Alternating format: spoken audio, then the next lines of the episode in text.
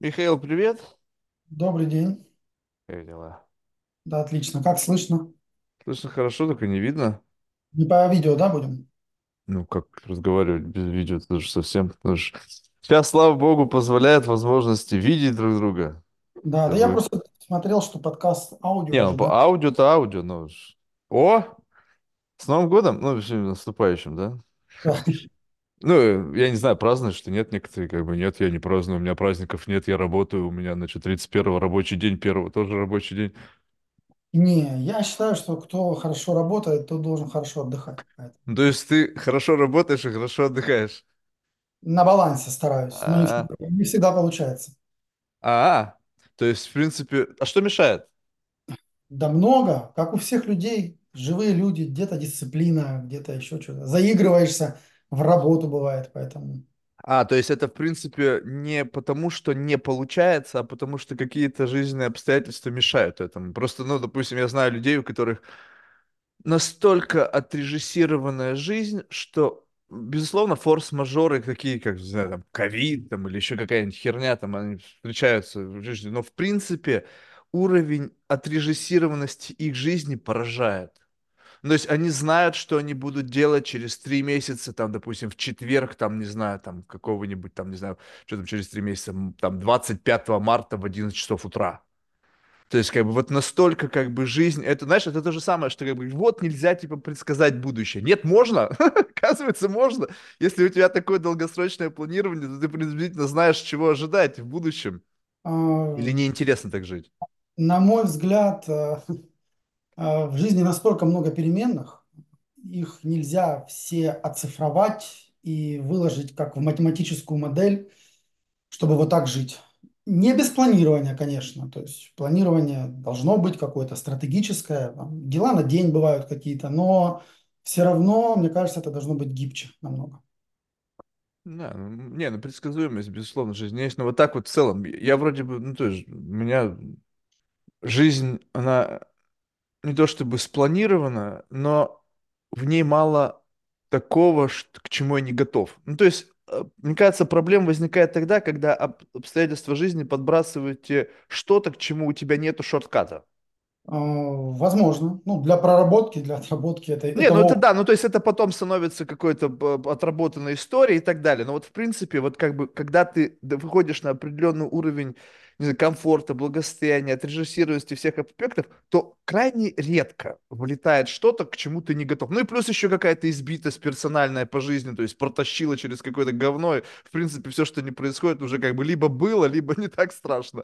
Если в своих принципах э, ты допускаешь, что возможно все, и ты допускаешь, что жизнь это как бы исследование, все вот эти истории, они уходят. То есть как бы все норм и все. То есть у, у- тебя есть факторы как бы ослабляющие, то есть, наверное, ну, я как бы правильно, э, это в моей системе координат ослабляющие, для кого-то, наоборот, укрепляющие. Ну, как бы семья, там, жена, дети.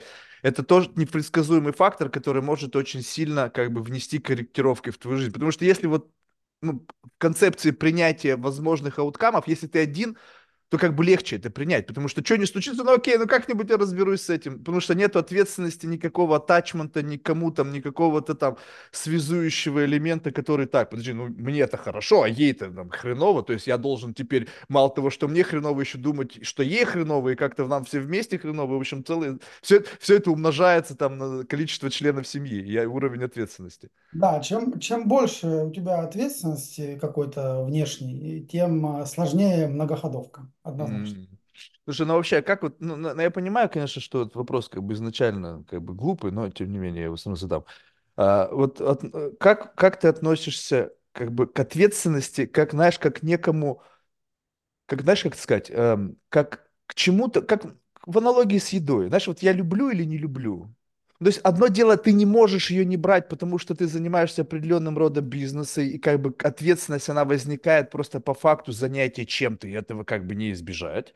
Но в другом случае, вот именно по своему какому-то гедонизму в отношении ответственности. Знаешь, некоторые заявляют, ой, я люблю ответственность. Я говорю, да ладно. Ну, как бы вот, вот как так вот, если на это посмотреть? Ну, как, э, как я к этому отношусь? А, Ну, во-первых, я люблю э, ответственных людей. То есть, являясь Это руководителем, естественно. я я являюсь руководителем. Чем большими лю- ответственными людьми я себя окружил, тем как бы мне легче и проще, да? А, Это Подожди, первое. тогда, слушай, можешь дать определение ответственности, чтобы мы понимали, о чем мы говорим? Потому что вдруг мы о разных вещах говорим. А о каких ты говоришь? Ну, Подожди, ну, как бы я, я, сейчас, если я дам тебе мое объяснение, ты его скорректируешь и дашь мне какой-то такой симбиоз твоего и моего. То есть, не-не, давай, давай твое. А, Слушай, я никогда не задумывался об этом. Есть, кстати, куча слов и определений, которыми мы, которые мы используем в жизни, манипулируем, но мы никогда не, Да-да-да, не не рефлексируем на эту тему, Да, да, совершенно никогда не Поэтому я и спросил. Причем это в основном такие простые слова, которые рядом находятся, да. Очевидный, да, вот как-то? смыслы за ними стоят, как бы тут. А что конкретно для меня, да, ответственность? Ну, умение, не знаю, услышать, понять, что нужно сделать э, конкретно. Возможно, это то, что не входит там в обычные, просто понятные тебе ежедневные бытовые, там, не бытовые, любые вопросы. А, и хочется сейчас сказать, и взять на себя ответственность, да? Да-да-да. Тоже это слово убрать. И, э, а, не знаю, начать что-то делать а, и, и, и, и отвечать потом за последствия то, что ты сделал. Ну, видишь, опять отвечать вылазит здесь тоже. То есть, ну, ответ все равно, то есть это, ну, у меня это как-то проще. Принять плату за косяк. это вот из этого же, да. То есть э, сделал что-то не так, ну то есть если ты сделал все так, получаешь бенефит, не сделал так, получаешь плату, и ты должен быть готов к, как бы к этой плате. Вопрос в другом. Вот тут, знаешь, любопытно, что, ну, хорошо, что, видишь, мы на тему зашли, потому что действительно очень много людей живут в мире, пользуются словами, но никогда не вникают, и как бы даже самому себе не дают как бы некое четкое объяснение вообще, что за, почему я постоянно вокруг этого слова его использую, называя кого-то безответственным, а на себя-то как ты вот так смотрел вообще в зеркало? Так вот, знаешь, вот это любопытно, есть некое еще, и если чуть глубже копнуть, то и такое, знаешь, глубинное осознание ответственности. Знаешь, это когда люди, они думают, что они ведут себя ответственно, но не знают, какова за это плата. Ну, то есть, вот, допустим, как бы ты знаешь, допустим, что там, обманув какого-то там, не знаю, там, вкладчика, э, ответственность, которая с ним может возникнуть, это смерть тебя и твоих близких. Потому что эти ребята серьезные, они просто не шутят, ну, как бы им похер на самом деле. Но когда ты не знаешь об этой ответственности, ты можешь вести себя соответствующим образом, как бы, ну, как бы, может быть, как бы, на- думая об этом человеке, как, ну, как о среднестатистическом, который там будет жаловаться, там, писать там в саппорт, там, «Э, верните мои деньги. То есть вот это вот именно важный момент не только жить, в- как бы понимая ответственность, но и какова плата за совершенное какое-то действие, либо бездействие. Вот у меня в этом отношении, почему и как бы я говорю, что я не люблю ответственность. Не потому, что я не могу ее выносить, а потому что ответственность это как бы, э, ну, возникают у тебя такие определенные такие транзакционал отношения с, с, как бы, с, э, с, как бы с контрагентом каким-либо, в котором ты должен как бы отвечать за свои слова. И получается так, что э, ну, ты либо как бы выполняешь и получаешь то, что вы, о чем вы договорились, либо не выполняешь и принимаешь некую форму наказания за это, некую плату. Поэтому вот чем меньше в моих, э, моей жизни возникает вот этих вот транзакционал каких-то отношений, связанных с как бы какими-то обязательствами внутри этих отношений, тем легче моя жизнь. Потому что как бы я никому не должен, мне никому не должен, как бы Мое утро начинается без паники. У меня все хорошо. Ответственности есть э, своя другая сторона. То есть помимо того, что взяв на себя ответственность, ты должен понимать, что за нее будет определенная плата, но за взятие определенной ответственности есть и награда. Поэтому Да, естественно. это Вопрос в том, что. Это, нет, так я, я это понимаю, но вопрос в том, что вот смотри, когда а, как бы тут начинается все такой ментальный аудит, да, есть э, стоимость как бы вознаграждения и есть стоимость какой-то, ну, в случае чего, если э, обязательства не будут выполнены, ты это взвешиваешь. Вот если как бы вот это дашь на дашь, ну, знаешь, как бы повесь на одну сторону весов то и другое, и вот они просто не колеблются, то это как бы неинтересно, да? Получается что? Что как, как возникает? Увеличивается ответственность, увеличивается вознаграждение, да? Ну, как бы, как правило, чем больше ты, как бы, берешь рисков, тем, соответственно, риск-реворд ratio, как бы, потенциально начинает расти, да. Но ответственность начинает быть такой тяжелой, думаешь, блин, а вдруг что? И тут сразу же, знаешь, возникает идея. Соответственно, маленькая ответственность, маленькое вознаграждение, это вообще не понятно, фига мне брать ответственность, если вообще какой реворд небольшой. И получается, что в этом уравнении я не могу найти подходящее для себя положение. Большая ответственность, большие риски, маленькая ответственность, маленький реворд, если эта ответственность как бы коллерируется как-то с, с, с ревордом, то получается, что как бы ты что сделал, то и получил. Ну, то есть как бы, как бы выкопай траншею, получишь 3 рубля. Окей, траншею выкупил, вот тебе 3 рубля, ну и что дальше? Как бы, ну окей, я получил ровно то, за что мне заплатили, в чем фишка. То есть как бы, ну не выкопал траншею, дали бы мне там леща не получил бы я 3 рубля. Ну, то есть, как бы вот это вот. Как вот ты нашел оптимальный баланс? Вот где вот твой risk-taking останавливается? Где ты понимаешь, что вот это уже не побьет reward? Да я не нашел. Почему все думают, кто, что кто-то что-то нашел? То есть, э, с одной, Ага. То с есть одной стороны, да, в процессе.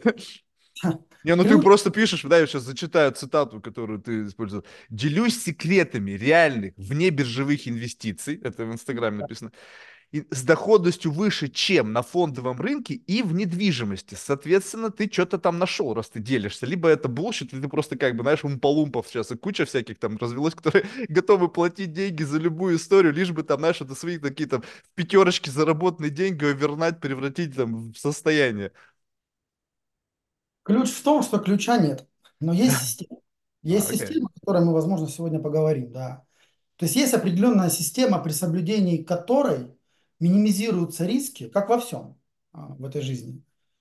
А, Вот можно же, например, э, дом построить, вот, не знаю, взять доски вон в лесу там, да, построить вот просто так. И какова вероятность, что он там завалится, да? Ну, высокая. Здесь несоразмерно.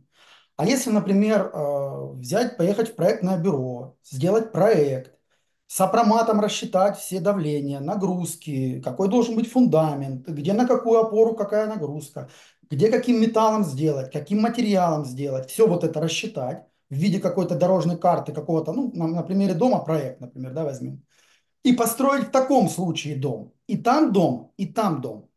И там инвестиции, и там инвестиции. Так, так, так, так, так, подожди, вот Вот это ты уже манипулируешь. Подожди, нифига, не, система, этот да? пример вообще не совпадает с действительностью. У failing points постройке дома, если ты, конечно, дебил, и ты там из говна и палок решил себе как ниф-ниф наф-наф там домик построить, это отдельно стоит, ты просто идиот.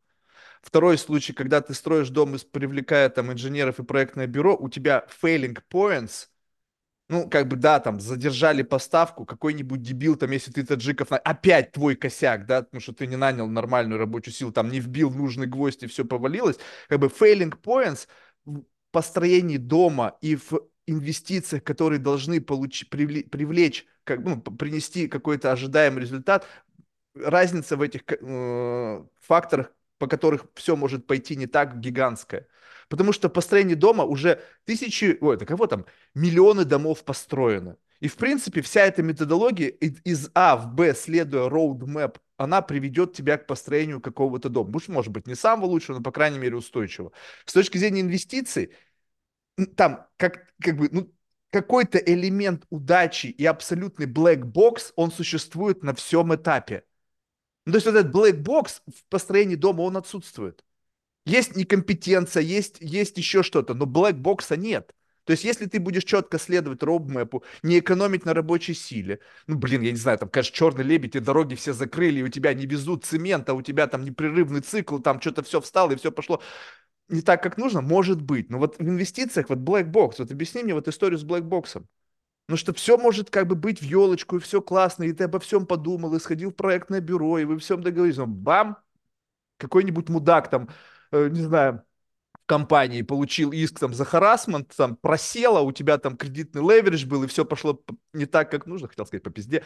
В общем, и ты брух, и прогорел. Ну и ты как-то тут все рассчитал, все классно. Но поэтому тоже есть система. А, система, как обойти black box, А, Конечно, это то уже давно, хеджировать риски там, дав- что-то, давно все принято, просто не все об этом знают и не все этим, этим пользуются. Потому что людям хочется То есть ты понимаешь, что миром правят там, да, страх и жадность. И все М. хотят либо там просто в моменте что-то там заработать, много, почему-то на пустом месте и быстро. А, Где-то не хотят куда-то входить, э, чем-то пользоваться, потому что они боятся. Вот эти вещи, они всем управляют. Э, Есть система, которая позволяет, она в мире уже давно существует и к нам переходит, как бы в, в том числе в Россию э, используя которую можно эти риски минимизировать. Да. И мы сегодня в том числе о ней будем разговаривать. Да. Да, ну что за система? Рассказывай уже, делись, делись. Я, я хочу денег, я, я жадный, я, мне надо Давай много денег. Давай по порядку, да, давай. Смотри, просто по порядочку пошли. Чтобы все, это я на собственном опыте и на опыте других там, миллионов людей, которые смогли сформировать себе капитал. Ну, А какой-то, какого-то размера капитал, Какого-то размера в зависимости от миллионов разных обстоятельств, да. А, Но, по крайней мере, а, при таком подходе риски есть всегда, но они минимальны. Это мини- мгм. минимальный риск, что дом завалится, да. Что нужно учесть? Нужно учесть пять вещей для начала. Вот для начала пять вещей. Все эти вещи, они в основном разбросаны где-то. Вот. То есть, вот сейчас ты поймешь, о чем я говорю. Первая вещь– это нужно иметь определенное мышление. То есть кто-то вот говорит только об этом. Кто-то вот только о мышлении, там какие-то коучи, психологи, вот они говорят, вот тут ты проработай установки какие-то, папу, маму, подыши там маткой, короче, там проработай пятое-десятое, стой на гвоздях, там, медитируй всю жизнь, ходи с какими-то аффирмациями, и будет тебе счастье. Мгм. Не будет.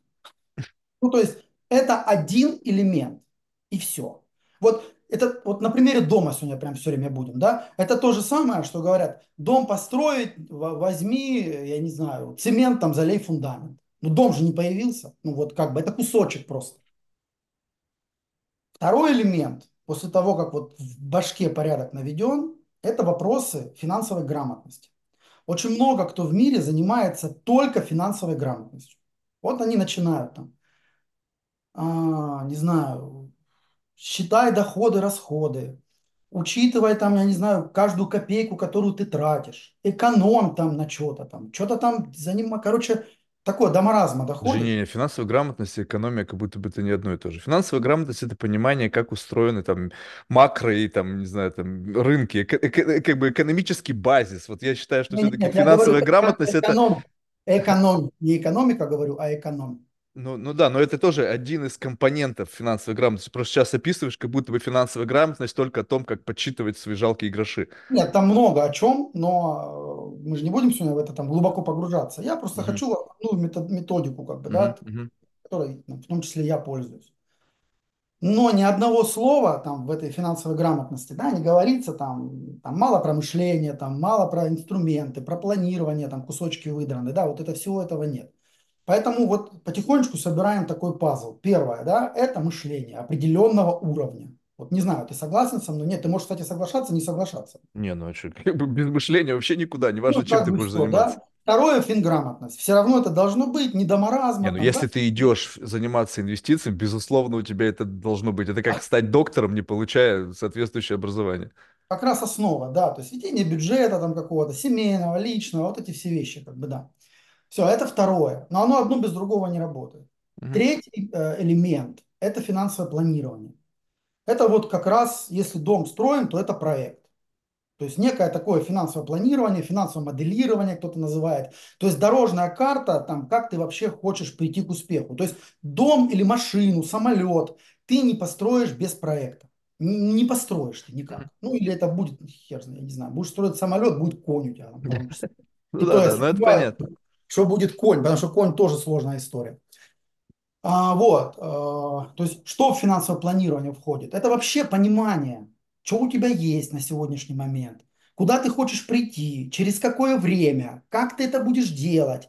Ну, а не просто, что у меня э, 35 тысяч на счету, привет, э, давай мне инвестиции, чтобы у меня через 4 месяца было 7 миллион- миллионов. Ну, ёпарсы, приехали. Как бы, да? Ну, такие неадекваты, которых хочется там отправить, например, я не знаю, к психиатру сразу.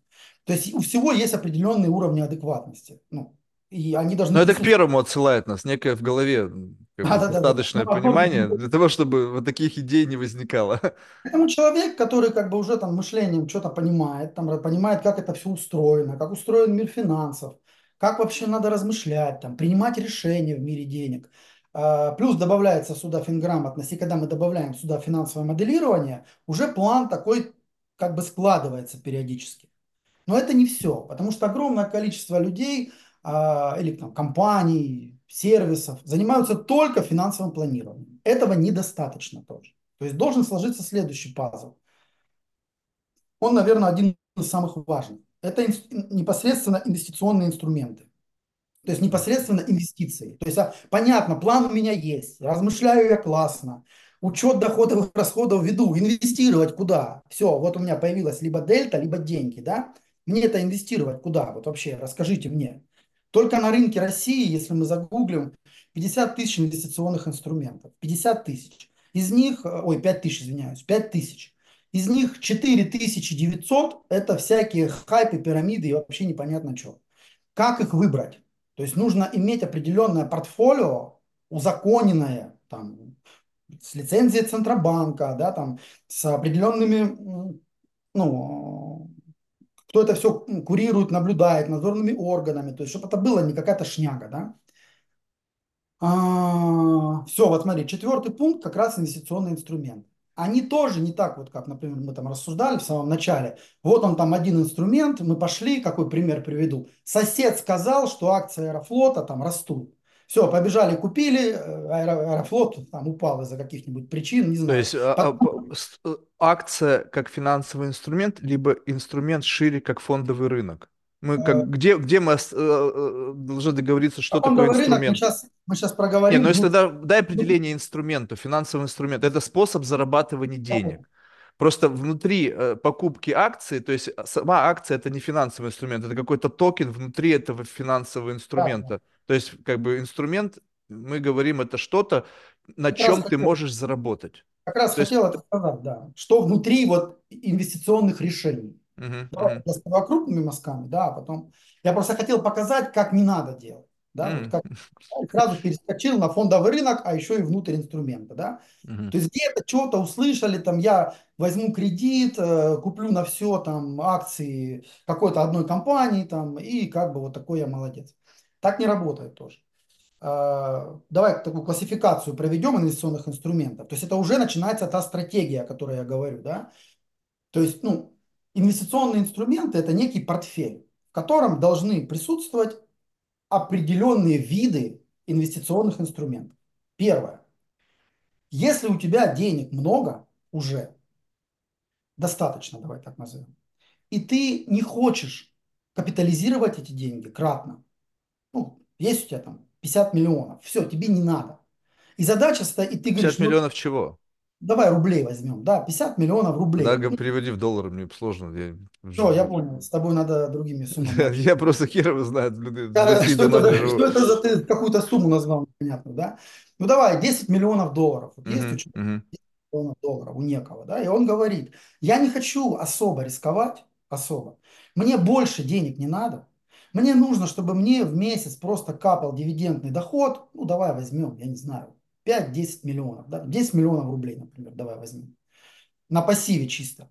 Все, это идет другая абсолютно работа. То есть для этого конкретно человека подбирается определенный набор конкретно дивидендных, купонных всяких стратегий, которые могут состоять из чего? Например, там, из недвижимости, которая может сдаваться в аренду. Да? Желательно это коммерческая, там, стрит-ритейл и все остальное.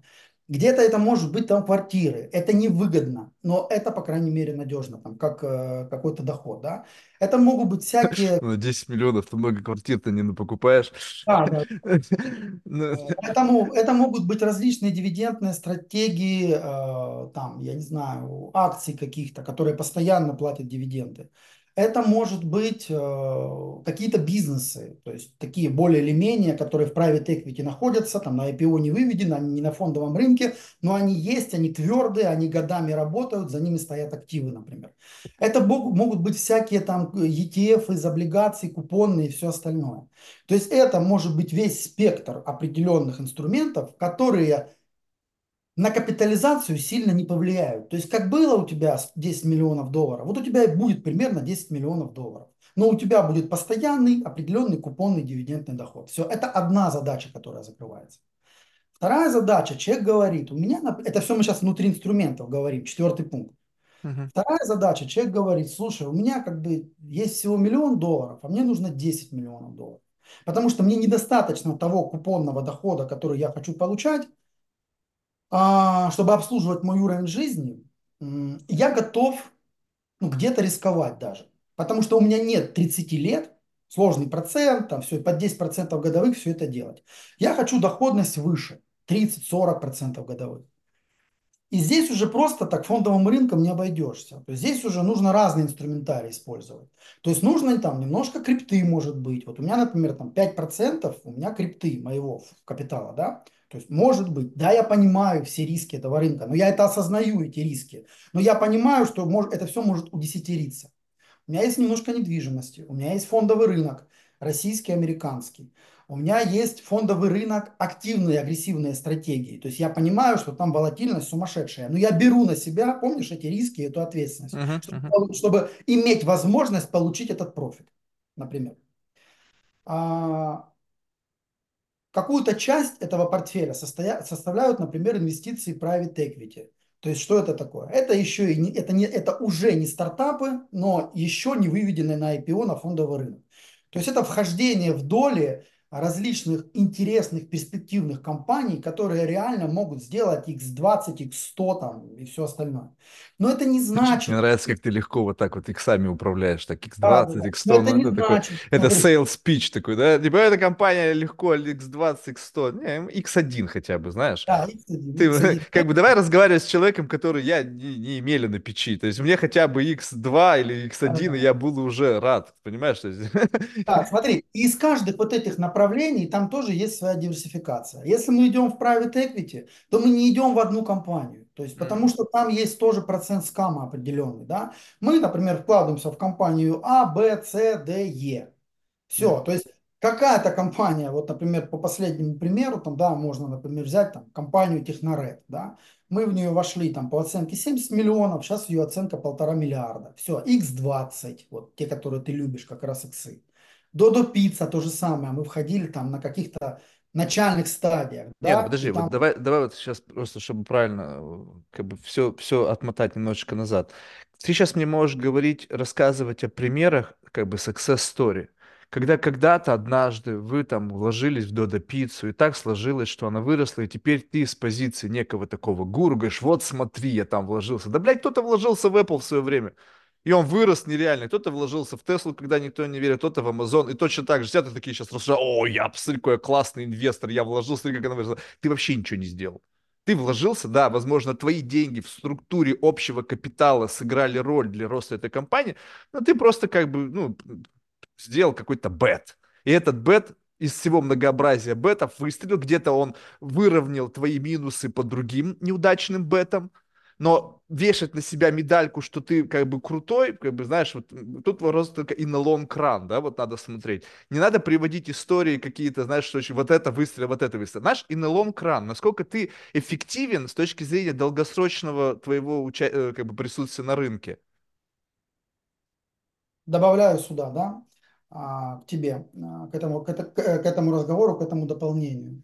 То есть а, на протяжении там нескольких лет, это не один раз там, да, компанию ты там выбрала, она там, это- то есть это не просто какое-то случайное совпадение, это выбор, это такой скаутинг именно таких проектов, а, который происходит таким образом, что из тысячи компаний там отбирается одна-две.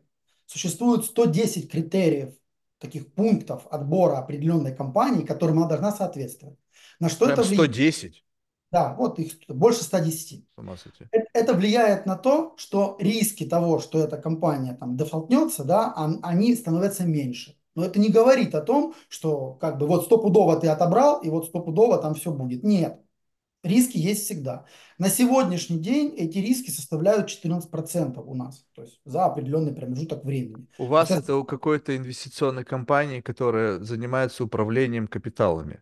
Конкретно в одном сегменте private equity. То А, мы только в private equity, окей. сейчас не говорим о фондовом рынке, там, о каких-то там, я не знаю, То есть, накопительных когда к вам кто-то приходит и говорит, слушай, я хочу там, помимо всего прочего, чтобы у меня было в портфеле там какой-то там private equity, он говорит, «У- с вероятностью наш анализ может быть неверен, с вероятностью там в 14%. скама, да, на сегодняшний день, да. Окей. То есть даже при таком э, четком отборе, там, при проведении инвестиционных комитетов, в инвестиционных комитетах участвуют а, куча аналитиков, отраслевых экспертов. Это ну, не Прям просто, куча. Что значит куча? У вас что, как BlackRock, там тысяча аналитиков? а, Ну, ну, сколько куча, куча? Просто куча так опять. Мне бабушка говорила, нельзя Небольшая, людей называть небольшая кучами. куча, давай, до 10 человек, небольшая Окей, ну куча. то есть это вообще не куча. То есть это 10 человек. Так и надо говорить. В нас участвует в, в аналитике 10 человек. Да, это кучка, да. То есть это финансисты, юристы, отраслевые эксперты, ну, то есть аналитики, мгм, которые понимают, э, как бы, ну, в этом разбираются, давай. мгм, мгм. А, Вот, и даже при всем этом все равно ну, есть определенный скам. Да? Там не хотелось бы сильно обострять на это внимание, но он существует. Он 14%, я тебе его Ну или скам, либо ошибка, то есть либо просто Да, дефолт чтобы, какой-то, то есть это не обязательно скам, это может все пойти не так. Ну то есть раз чтобы одного не минимизировать, да, тоже, а, чтобы его минимизировать, здесь тоже вопрос того, что ты просто диверсифицируешь. Вот и все. Мгм, очень. есть мгм, Ты не в одну компанию входишь в private equity, там, а в 5, например. Да? мгм, мгм. Это просто пример я привожу. Что еще? внутри вот то, что мы говорим про инструменты, да, и мы таким образом человеку, которому нужна капитализация, например, мы ему собираем портфель э, из тоже разных инструментов разной степени риска и разной доходности. Мгм. То есть где-то выстрелит, где-то не выстрелит, где-то на нуле, где-то что-то. Но в итоге общая доходность будет выше рынка в любом случае. Рынок у нас, если Так, так так, так, вот это в любом случае. Насколько вот это вот в любом случае подтверждается документами, которые мы с вами подписываем? Ну, то есть в любом случае, вот знаешь, вот если вот мы это проскакиваем, знаешь, вот если вот есть люди, ну, скажем, это не вопрос финансовой грамотности, это вопрос того, что просто в жизни я слышал много булщита. Ну, как бы, понимаешь, с каких времен я, знаешь, там, какие истории. Я каких только историй не рассказывал о том, что мы купим завтра завод и будем производить там пельмешки без спешки. Э, Я всякого рассказывал. И поэтому, когда кто говорит, в любом случае будет, как бы здесь стоп, red flag. То есть, что значит? Это твои слова, которые подписаны как бы неким обязательством, что в случае, если не будет, то что? Либо ты как бы надеешься, что так будет, но все равно где-то в вашем контракте написано риск инвестмент, в случае наша компания несет никакие ответственности, это все твой риск. И если как бы в случае не состоялось, чувак, извини, мы сделали лучшее, что могли. А, Прокомментирую, да. В российском законодательстве вообще запрещено давать гарантии в инвестициях. А, Ну, Поэтому Везде а, запрещено так. это нарушение вообще закона, да. Но мы с тобой в рамках как бы Да, ну раз- просто вот это тогда слова должны звучать по-другому. Ты понимаешь, вот опять же, что то есть как бы все равно будет. Нет, как бы мы надеемся, что будет. То есть как бы, правильно было сказать, что вот это Давай я закончу, в давай закончу Давай, предложение, давай. чтобы тебе не резало ухо. Да, давай смотри. А, Если полностью соблюсти вот эту систему, о которой я говорю, правильно диверсифицировать свой портфель, э, снабжая его различными инвестиционными решениями с различными степенями риска и степенями доходности, вероятность э, того, что весь портфель сработает, очень высокая и приближается к 100%. Давай я тебе вот так. Офигеть, я бы тоже не пошел бы, сказал, так, спасибо, до свидания, я ухожу. Сто процентов слишком много. Приближается к ста процентам. Знаешь, как бы мы посадили, мы сделали все правильно, есть вероятность, что урожай взойдет. И вероятность это близка к ста процентам. Как- Давай, давай так, чтобы, может быть, я сейчас должен немножечко себя отфреймить. Давай отмотаем немножечко назад. Мы же можем двигаться туда-сюда по временной шкале. Э, Где ты работал? Откуда ты знаешь то, о чем ты говоришь? Ты работал в каком-то инвестбанке, в налоговой, не знаю, в налоговой полиции, в, в налоговой в УФМС. Ну, где ты работал, где ты обрел эти знания?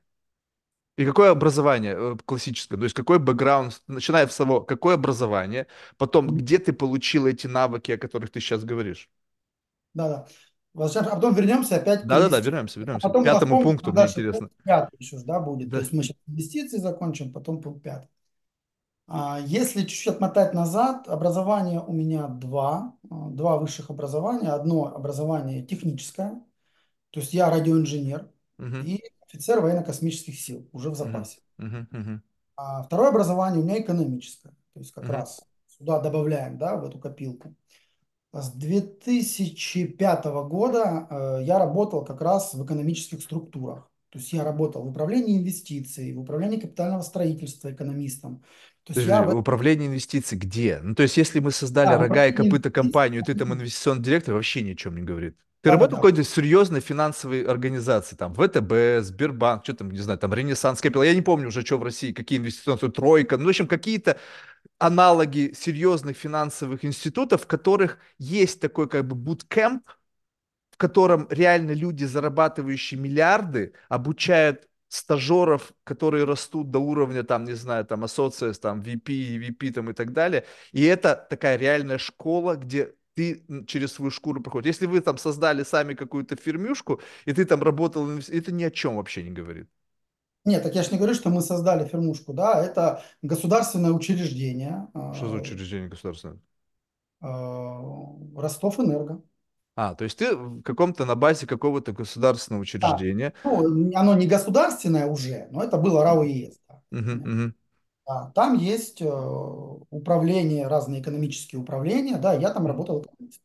Да. Экономистом. В задачу экономиста что входит? А, Там много было, я уже, кстати, там Не, давно ну не... занимался инвестиционным планированием, Да, инвестициями, распределением, куда будут какие-то аллокированы Освоение средства. бюджетов, конечно, освоение бюджетов, да, да, да. На, освоение бюджета на что? На покупку запчастей роторных для какой-то энергостанции, либо покупка активов, которые потенциально должны привлечь там деньги. То Нет, есть, нет, в данном случае, да, это было начало моей карьеры, и это было освоение бюджетов на капитальные стройки ну, то есть это закупка по энергетике. факту. энергетике. Ну, это не закупка, вот. Прокрутмент. Ну, да. То есть это явно не покупка каких-то купонов или каких-то там Нет, предприятий с мы целью говорим, расширения когда портфолио. это было ну, Не, ну это понятно, когда бы это ни было, я пытаюсь 20 понять, где, где корни твоего бэкграунда. Понимаешь, вот если, допустим, я разговариваю с человеком, он говорит, слушай, Марк, смотри, сначала, значит, я закончил там, не знаю, эконом, потом я работал там налоговой, потом я ушел в тройку, дорос до EVP, потом, значит, как бы, ну, я вышел оттуда и решил открыть собственную компанию. Вроде как бы траектория понятная.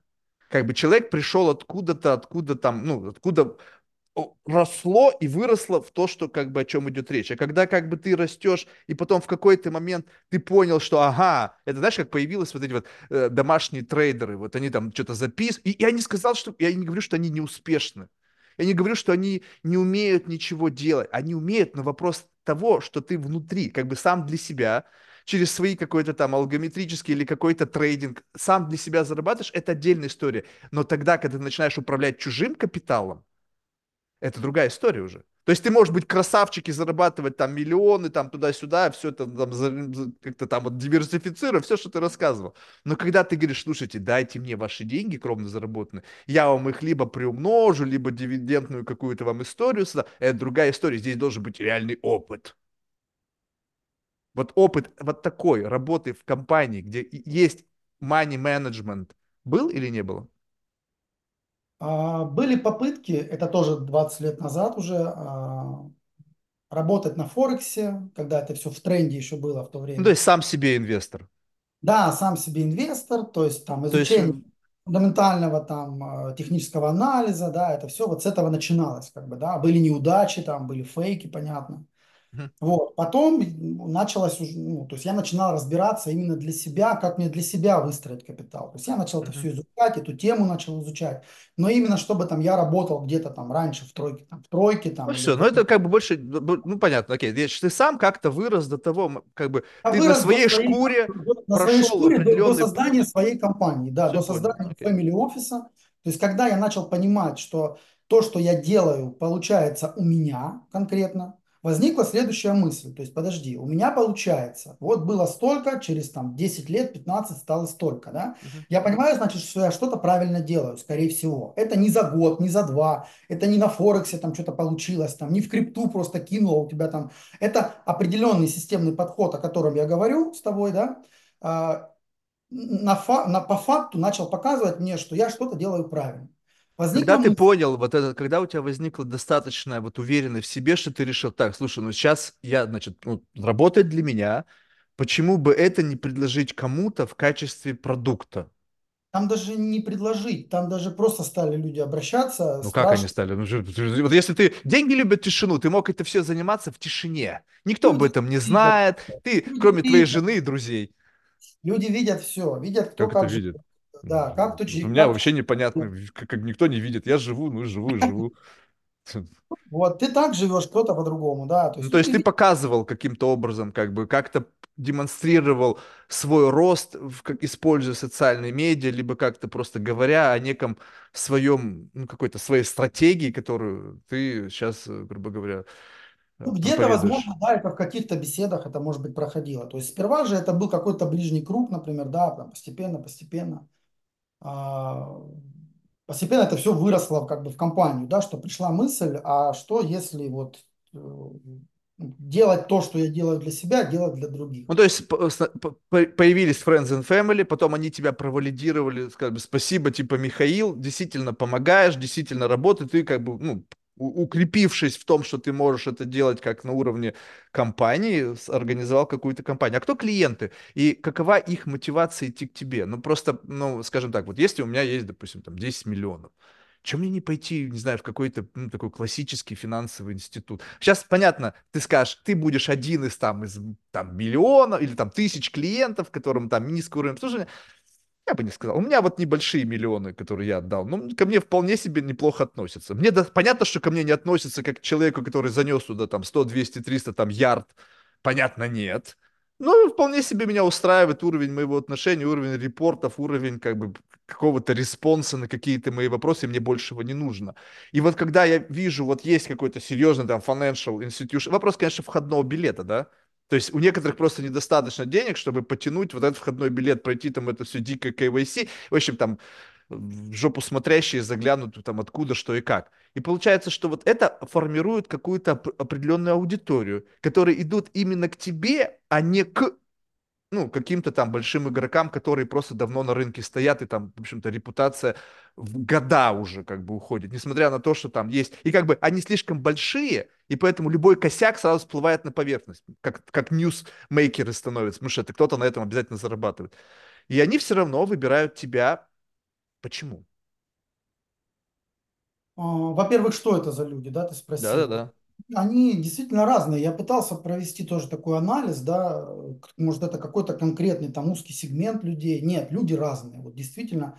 И кто-то бизнесмен, кто-то госслужащий, там, кто-то в найме работает, кто-то там, то есть ну, вообще разные Так, люди. Так, есть, так, вот с госслужащим интересно. Там как бы деньги любят тишину точно, и поэтому как бы сотрудничество с каким-то организацией, которая не под радарами, она получается для них более что? Ну, то есть как бы откуда у госслужащего деньги? Ну, это мы не будем а, Не, ну, сегодня. Есть разные госслужащие, поэтому. не, ну я понимаю, но вообще, в принципе, у госслужащего, слуги народа денег особо не должно быть. А, Ну, Соответственно, это если они есть, значит, это уже такой определенный тип, и тогда понятно, почему он идет в структуру менее под радарами по отношению к структуре, где там все они, прозрачно. они тоже люди. Они Естественно, тоже я... люди, и они тоже имеют возможность и законное право инвестировать в Россию. это Да. понятно. Я сейчас, ты поверь, у Да. меня нету в этом никакого черного-белого. Я за любой отъем денег у населения, поверь Откуда мне. у них деньги? Ну, м, Не, бывает ну это не важно. Я не имею в виду а, сейчас, не, на не очень, не, о- не об очень больших деньгах бывает идет речь, да, но люди хотят, например, скопить, да. М, А почему люди идут? Я тебе, знаешь, как скажу, наверное. Потому что вот эту пятерню, когда я сейчас закончу говорить, да, а, она как раз в нашем family офисе закрывает все пять вопросов. Все. мгм. Ты редко Не, ну ты же найдешь. понимаешь, что эта пятерня, она где угодно существует. То есть не то, чтобы Она ты уникальную историю по придумал. практически по раздельности, она везде существует. Ну, не знаю, сейчас, если прийти там ребятам из Blackstone, и там твою пятерню рассказать, они такие, «Пф, капитан очевидность. Никто не мешает быть таким организациям несколько, да, как бы магазинов продуктовых, он что ж не один, Да, да, да. да, да, да. Я про это и Да, говорю, что- что как бы не то, чтобы что это туда какой-то уникальный набор из пяти. Я, кстати, последний, не знаю, может быть, он су- супер уникальный. Они не уникальны, все на самом деле просто вопрос в том, чтобы это внедрить в свою жизнь и это, это. Ну, То есть не просто написать на бумажке, а реально Да. инфорсить выполнение всех. Давай Так тогда можно все пятый, пятый, да, да. делись, пятый следующего месяца я буду откладывать там или что-то такое, это все понятно, это все написать можно. чё. Вопрос в том, а, как попасть на такое сопровождение, на такой трекеринг, при котором вся эта пятерня будет исполняться в одном месте, как услуга одного окна, как МФЦ, э, многофункциональный центр только в финансах, под одной крышей. Вот и все. Это первое. Второе, наверное, почему? Это вопросы доверия. То есть люди тоже долго наблюдают, как бы там, да, и смотрят. Третий вопрос, наверное, он тоже опять такой, знаешь, вот, ну, оно же все просто в этой жизни. Мы же тут не, не ядерную там этот, бомбу разрабатываем. Здесь как бы все просто. А, но вопрос ну, делания этого всего. Это то, что про доверие я сказал, а, которое тоже складывается годами определенным образом. Это вопрос, знаешь, а, ну, кто для кого и для чего работает.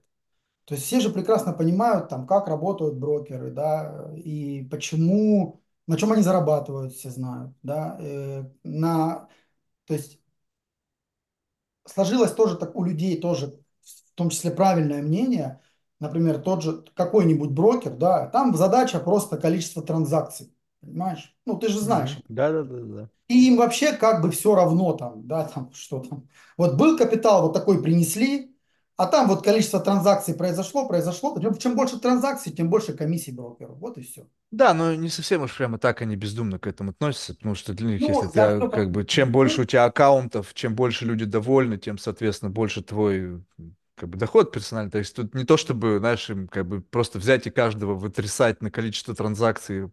Это и потом, знаешь, как тё, принцип терки, знаешь, тр -тр -тр -тр -тр -тр, морковки все не стало. А, Главное, жмыха утащил в виде дохода. Да, я немножко утрирую, поэтому, ну, как бы я веду почему. Не, ну ты видишь, это, это, это утрирование, давай так вот, я вот человек, который слушает слова, вот это утрирование, это некая как бы ментальная манипуляция. Если человек как бы вот он не, не, ну не совсем прислух... Знаешь, люди слушают на бегу. То есть вот как бы то, что ты говоришь, оно звучит так конвинсинг, знаешь, как бы так комфортно для человека. Да, там они не думают, они думают о своих деньгах. И как бы ты под эту удочку, да-да-да-да, подходите, пожалуйста, подписывайте. То есть вот и, и как бы вопрос, я почему задал про аудиторию. Есть люди, которые вот такие истории, они просто их слышат, и они понимают, что это как бы некая, как бы, ну, это некий нарратив, который ты сейчас им впариваешь. Соответственно, то, что ты продолжаешь сейчас так говорить, то получается, ты этот нарратив достаточно часто используешь в, в разговорах со своими клиентами. Может быть, конечно, тут нужно разделить аудиторию, ты привык эти нарративы озвучивать, потому что у тебя есть социальная активность, а там умпа-лумпы, там таким языком и надо говорить, потому что если ты будешь говорить как бы языком сухим, для людей, которые что-то понимают, у тебя половина аудитории отвалится. Ну, что вообще дядя, о чем там говорит? То есть получается так, что тут несколько описательных языков. Давай сейчас сменим режим беседы на язык для вот как бы бандерлогов, которые там в интернете имели на печи, хотят что-то там сказочно обогатиться, от людей, которые хоть чуть-чуть понимают, потому что они заработали свои деньги и понимают, что чудес в мире не бывает, и как бы у всего есть своя цена. И вот раз, мы как будто переключили регистр коммуникации на вот такой язык, где как бы, ну, уменьшаем количество высокопарных высказываний и обещаний до нуля. А, если по-простому, то, ну, наверное, ну, вообще практика family офисов, она же существует во всем мире, в том числе в России, да, она и набирает обороты, и а, людям, люди не хотят, многие люди не хотят тратить э, время на поиск инвестиционных решений, там, на, на отсеивание их, на в том, чтобы там разбираться. Они просто хотят, чтобы их задача была решена под ключ с определенной степенью надежности рисков и претендуя на определенные как бы бонусы да, за это uh-huh, все. Uh-huh. И э, как раз именно поэтому многие люди в family office идут. Чтобы да, но family это когда у меня там капитал семьи, я нанял себе профессионалов, которые будут заниматься моим финансовым, моими финансами. То есть да. это как бы мультифэмили. Это уже другая история. Это когда какая-то команда профессионалов, условно, занимается менеджментом нескольких семей. И это превращается уже, если как бы выкинуть мультифэмили, это как раз просто мани-менеджеры. То есть просто, типа, потому что у вас не масштаб такой, как у как-то крупных игроков там с триллионами под управлением, а в силу того, что у вас поменьше, и чтобы не конкурировать с ними, люди придумали family office как некий такой как бы лейер, но в то же время очень крутой. Ты что, посмотри там у какого-нибудь там, не знаю, такой миллиардера, кулуар, у него там family... Кулуарно-частный такой, знаешь? Да-да-да, ты такой бутичкового плана. А ты просто... в обычную школу ходишь или в частную? Я в частную, ух. Ну, ну, даже не это, это даже, я бы не сказал не с этой стороны, я сказал бы это с позиции того, как эти люди занимают свое место в этой иерархии. Потому что до оборотки там каких-то крупных инвестбанков они дотягивают, ну, объективно, потому что там совершенно другое количество людей работает и все остальное. И, может быть, им это и не нужно, то есть нужно тоже правильно понимать, да? Но для того, чтобы занять нишу, которая есть уже определенный, как бы такой, эм, э, как это сказать, некий некий такой импринтинг, когда ты говоришь, о, я глава family office. Все такие, да, ну-ка, интересно, а кто у тебя там? Ну, это все не, как бы идея, я не могу разглашать. Типа, а можешь, а можешь там вот занести им, слушай, у меня тут real estate, у меня тут яхты, у меня тут самолеты, и как будто бы вокруг этого выстраивается какая-то группа таких, знаешь, этих, э, ну, паразитически настроенных людей, которые хотят пробраться как бы, как бы, ну, через тебя к принципалу, который как бы наделен деньгами. И это некая такая удобная форма э, существования в этой сложной какой-то экосистеме. Так? Ну, То А, есть можно же было просто назваться не family офисом, можно было назваться, ребят, ну, у нас просто инвестиционный бутик. Ну или как-то просто... ну это же, мне просто не нравится эта фраза, Ну понимаешь? окей, то есть family office звучит именно так, Понимаешь, как э, коннотация Смотри, Марк, во-первых, звучит, во-вторых, это не самое главное, что он звучит. Там мало ли что как звучит и как картинка выглядит. Очень важно, что это, э- это понятие, это определение как раз закрывает все вопросы клиента по управлению деньгами. Это как раз, кстати, пятый пункт. А, Мы к нему еще придем, когда четвертый закончим.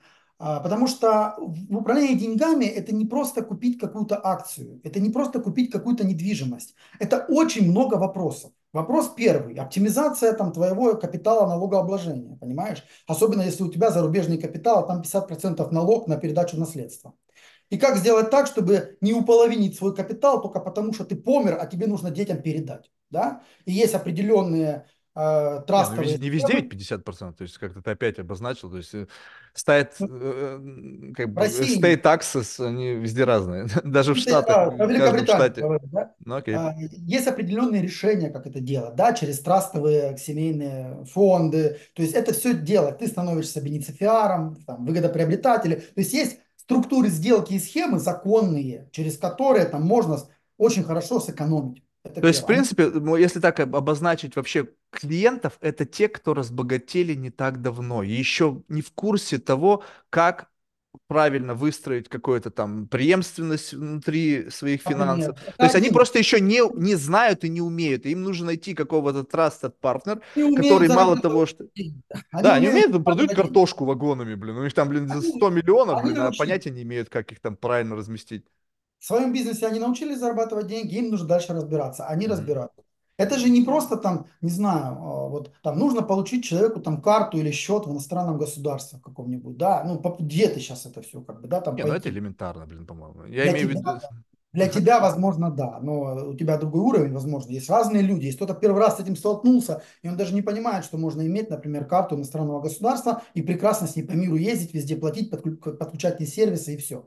Это вопросы вторых гражданств. То же самое. То есть это family office решает. То есть семья А, то решит есть ты шире уже, то есть это не только инвестиционно, это вообще, в принципе, мы, типа, ваши проблемы, э, связанные там с широким комплексом, как бы, деньгами, релокацией и всем остальным мы решаем, конечно. а, Человек понятно. То говорит, есть это уже нужно... такой финансовый консьерж, получается. Это так и есть, да. Финансово-семейный, не знаю, там, любой каприз за ваши деньги. Человек говорит, мне нужно там деньги, у меня в Америке, мне нужно перевести их там, чтобы они у меня были в Москве. Там, я пока не знаю как. Сегодня это сложнее стало. Понятно, что есть законные схемы, как это все сделать. То есть вторые гражданства, варианты системы Не, ну вы же наследования. брокером становитесь, получается, вы же не сами не занимаетесь вторым гражданством, вы находите того, кто там как-то обещает вам, что за ваши деньги он поможет вашему клиенту получить там какой-то legal support на получение. является непосредственным брокером. Мы напрямую ценные бумаги, портфель не собираем. Есть Мгм. портфельные управляющие с лицензиями Центробанка, либо там, если это в Америке, с комиссией там СЕКа, например, да, которые там, ну, которые занимаются управлением этого портфеля. Мы являемся, ну, как еще раз говорю, как МФЦ. МФЦ само не делает документы Да, но вы как бы еще и должны верифицировать. Получается, что у вас должен быть достаточно высокий уровень компетенции, чтобы не наткнуться на мошенников, которые там, я помогу тебе сделать там гражданство, грин-карту и все. Конечно, конечно. Окей, С- сколько заносить? Человек сам быстрее ошибется, чем если он будет работать с family офисом проверенным, у которого сотни клиентов, миллионы долларов под управлением, он это понимает, он это Так, так, видит. так, подожди, миллион долларов под управлением. У вас, э, если вы являетесь брокером, то у вас под управлением ничего нету, Клиент, э, капитал клиентов, которых мы обслуживаем на сегодня, которые вы которые как бы прошли через через вас прошли. То есть вы их, вы как бы по факту просто Мы деньги выступили не брокером для размещения его где-то. То есть через Да, это по- поток денег, который ну, через вас проходит. ему, да, где конкретно, под его Не, ну конкретный просто как бы asset under management это как бы asset under management. Это то, что через вас транзитные деньги проходят. Как бы это не... Ну, то есть тоже нужно это учить. Потому что, о, ты знаешь, у меня там, не знаю, оборот компании. Меня, знаешь, был момент времени, когда люди занимались там определенными бизнесами, и они говорят, у меня оборот компании там, не знаю, там 100 миллионов. Я говорю, ну-ка покажи. А там щу, деньги просто проносятся, знаешь, как бы, и что дальше? Я говорю, а где профит? Как бы, ну то, что у тебя там Конечно, 100 я миллионов пролетело через тебя, где, ну как бы, чё, я могу так взять и закрутить в цепочку оборота денег, поместить какую-нибудь фирму рога и копыта, и через год у нее будет вообще нехилый оборот. О Да, да, чем ты все. Ни о чем. Поэтому, если ну, правильнее выразиться, да, это там, количество, объем денег, прошедший через нашу организацию, э, капиталом, каким объемом мы управляем, да, то есть ну, мы управляем стратегически. Я думаю, это То есть понятно. вы управляете решениями, куда Да, эти капиталы будут направляться. То верно. есть вот как бы вот так вот, наверное, будет более грамотно сказать, да? То есть помогаете, вернее, даже так, участвуете в, в принятии решений как адвайзер этим людям, бенефициарам, которые благодаря вам принимают какое-то решение, куда они эти деньги положат. Собирают вот эти пять пунктов едино, да, все. Окей. Потом идет обслуживание этого всего. Сейчас можем, кстати, сразу, опять, мы же во времени с тобой перескакиваем. Четвертый пункт, понятно, инвестиции, дивиденды, это мы все проговорили. Все понятно, что диверсифицировано, тебе там и недвижимость, и фонда, и крипта, и private equity, все понятно. Под задачу конкретную человека. И переходим сразу на пятый пункт, чтобы мы этот вопрос закрыли. Это непосредственно управление этим капиталом. Да? То есть перебалансировки в нужное время, выводы и так далее. И оптимизация обслуживания этого капитала. Оптимизация по налогам, оптимизация по переводу и все остальное. А здесь уже от, я уже говорил тебе, там от второго гражданства, других карт, счетов, переводов денег, э, я не знаю, там любой запрос просто, который человек может себе в голове только придумать по финансам, есть проверенные провайдеры тогда, которые эту задачу могут решить. И человек сам может ну, не знать как бы. И еди, пользоваться просто, ну, вырывать из контекста какого-то провайдера, это тоже не работает. Это должна быть схема, проект, ну, дорожная карта, да, по которой он движется. Чтобы он не влип там, э, как ты говоришь, на, мошенников, которые там деньги Да, забрали. и- но как вы в этом отношении остаетесь, ну, как бы не ангажированы? Ну, представь себе, допустим, ну, у вас возникает, ну, какой-то постоянный запрос на какую-то там операцию, допустим, там покупка недвижимости, либо получение вида на жительство, либо там гражданство в какой-нибудь там специфической стране. Ну и, соответственно, как бы вы так или иначе как-то начинаете какой-то, ну, не знаю, search, какой-то там, не знаю, открытый поиск там контрагентов, вендоров и так далее. И кто-то приходит, слушай, давай работай со мной. Я тебе буду там откатики платить, там, чтобы ты как бы только со мной работал там на эксклюзивных правах. И вот в этот момент, ну, как бы ты видишь, что человек, ну, как бы, может быть, он, он делает, то, и как бы у него, может быть, нету таких открытых каких-то там кейсов э, по мошенничеству, там, каких-то сентенсов там на каких-то судебных там сайтах. А, ну, в целом его какой-то вот стиль, его, э, может быть, какая-то чистоплотность и порядочность, она как бы не такая, не, не crystal clear. И есть кто-то, кто говорит, слушай, ну, приходи, работай, и просто хочешь, как бы, вот есть прайс, и все, ничего тебе откатывать не будем. Вот, вот здесь вот как быть, э, ну, как бы, как не пасть, попасть в ловушку, э, собственных интересов, когда ты понимаешь, что есть, ну, представляешь, самое элементарное, да, просто я, мне это близко, поскольку ко мне постоянно такая херня обращается. А, допустим, а, человек хочет купить недвижимость там где-нибудь, там, в Лондоне, в Нью-Йорке и так далее. Ну, понятно, что как бы идея простая, есть какая-то брокерская история, поскольку, ну, если не нашлось среди ваших клиентов того, кто вдруг в этот момент времени продает квартиру, это идеальный кейс, да, вот, и ты говоришь, слушай, вот выбираешь брокеров, и говоришь, слушай, вот у меня есть клиент, вот, вот у него там реальный proof of funds, вот он реально, у него intention, то есть как бы это не bullshit, э, типа мне нужен откат там с твоего комиссионного вознаграждения там 1-2%. И вот как бы вот это по факту ничего в этом такого нету, как бы, опять еще раз говорю, что я не э, какой-то, знаешь, черное-белое, там, какой-то такой, я за любой, как бы, заработок, да, но с точки зрения меня как клиента, несмотря на то, что ты зарабатываешь, у меня могут возникнуть вопросы твоей персональной ангажированности. Тот, кто больше тебе даст, и скажет, о, не-не-не, квартиры там, Central Park West, не-не-не, ну ты чего, это самое классное место, там, блин, ты там обра- рыб, этот, Рыболовлев там покупал и все остальное. И ты как бы выбор склоняешь не к сторону реально выгодного с точки зрения там location а, потенциального роста цены, а с точки зрения максимальных комиссий, которые тебе предложил этот брокер. И тут уже непонятно, в чьих интересах ты работаешь, в своих собственных, либо в интересах клиента. Вот как остаться здесь вот не, эм, как это сказать, не отравленным алчностью своей персональной? А вот я не знаю, как тебе ответить. Вот, вот, вот, вот. Потому что это сложный вопрос, я представляю. Нет, я не знаю не потому, что там есть такие истории, а потому что, с одной стороны, за несколько лет работы уже сформирован пул определенных э, подрядчиков, исполнителей, да, провайдеров. Не возникало за последние, наверное, три года ни одного запроса, который бы не реализовался на тех э, уже на существующих инструментах, да. То есть ничего такого нового там ну, не приходило. Не, ну, если ты заранее как рукопожатную сделку заключил с какими-то брокерами, ты через них пропускаешь, да. они тебе доляшку отбрасывают, что тебе, конечно, а, у тебя уже эта ситуация да. Здесь вопрос нет, что все-таки ну, это и наша позиция, и позиция любого family офиса, это работать в интересах клиента, это опять все просто, да, что здесь говорить. То есть наша задача работать в, его, работать в его интересах. То есть с одной стороны, когда человек обслуживается, например, там бесплатно, там, не знаю, возникает тогда вопрос, а деньги-то откуда, да, там берутся потом, а за счет чего вы живете, Нет, да? подожди, э, ты не бесплатно обслуживаешься, у тебя есть какое-то соглашение с клиентом, который платит тебе деньги за то, что ты э, как бы предоставляешь ему услуги Family Office. Но в силу того, что возникает финансовый леверидж, и плюс у тебя еще есть некое влияние на своего клиента, у тебя возникает возможность использовать это для дополнительного обогащения. Как вчера, представляешь, я разговариваю с одним чуваком, он в банке работал, и вот он говорит, вот мы там, значит, я участвовал там, ну, я не как бы сейчас я боюсь соврать, может быть, он этого не говорил, но типа, что какое-то отношение он принимал в этом в создании этого ФЗ там какой-то там 214 или ну, в общем, какого-то там закона, который теперь застройщиков обязует иметь какой-то эскроу, куда поступают деньги вкладчиков, и только после сдачи в эксплуатацию я говорю, слушай, а кто выиграл-то здесь?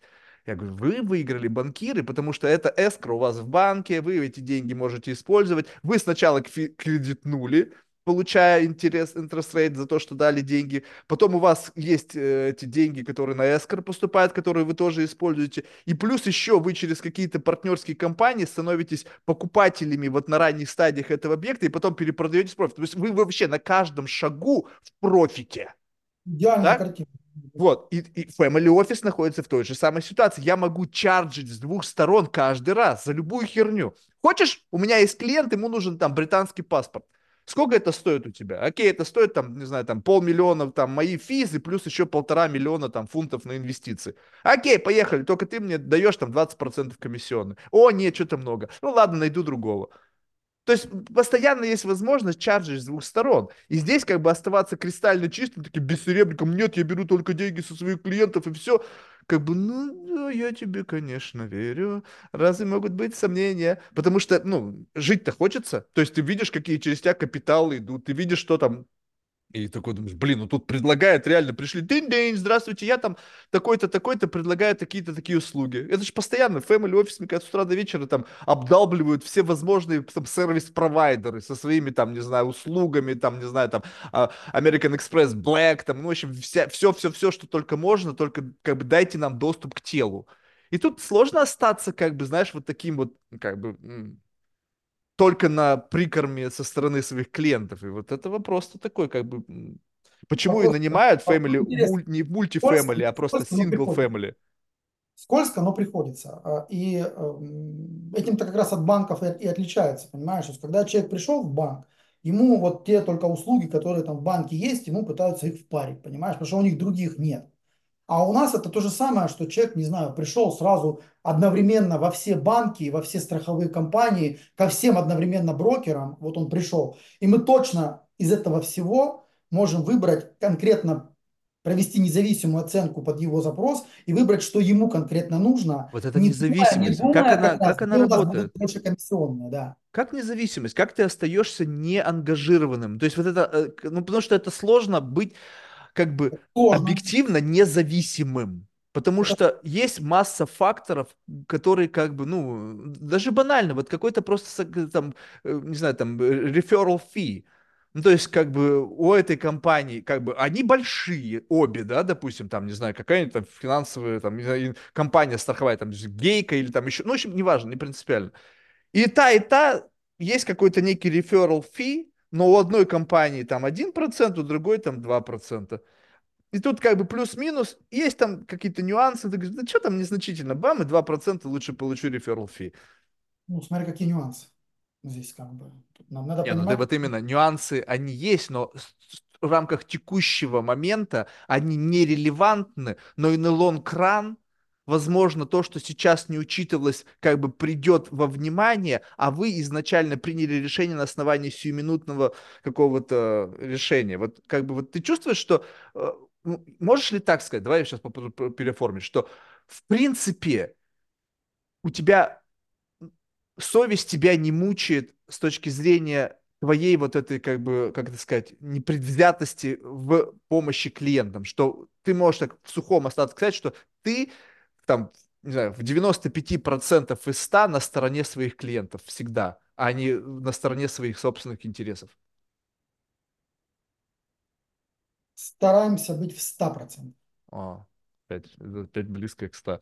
Как у тебя, как ты такой классный, как тебя не спиздили, у тебя только нимба не хватает за спиной, понимаешь? Я просто, ну, как бы знаю ребят из финансовых рынков, ну, как бы, причем разно работающих. У кого-то свой инвестбанк такой, ну, как бы, понятно, инвестбанк звучит круто, чем, ну, там, не знаю, там 2, 2 3, 4, 5 там, миллиардов под управлением. Вот.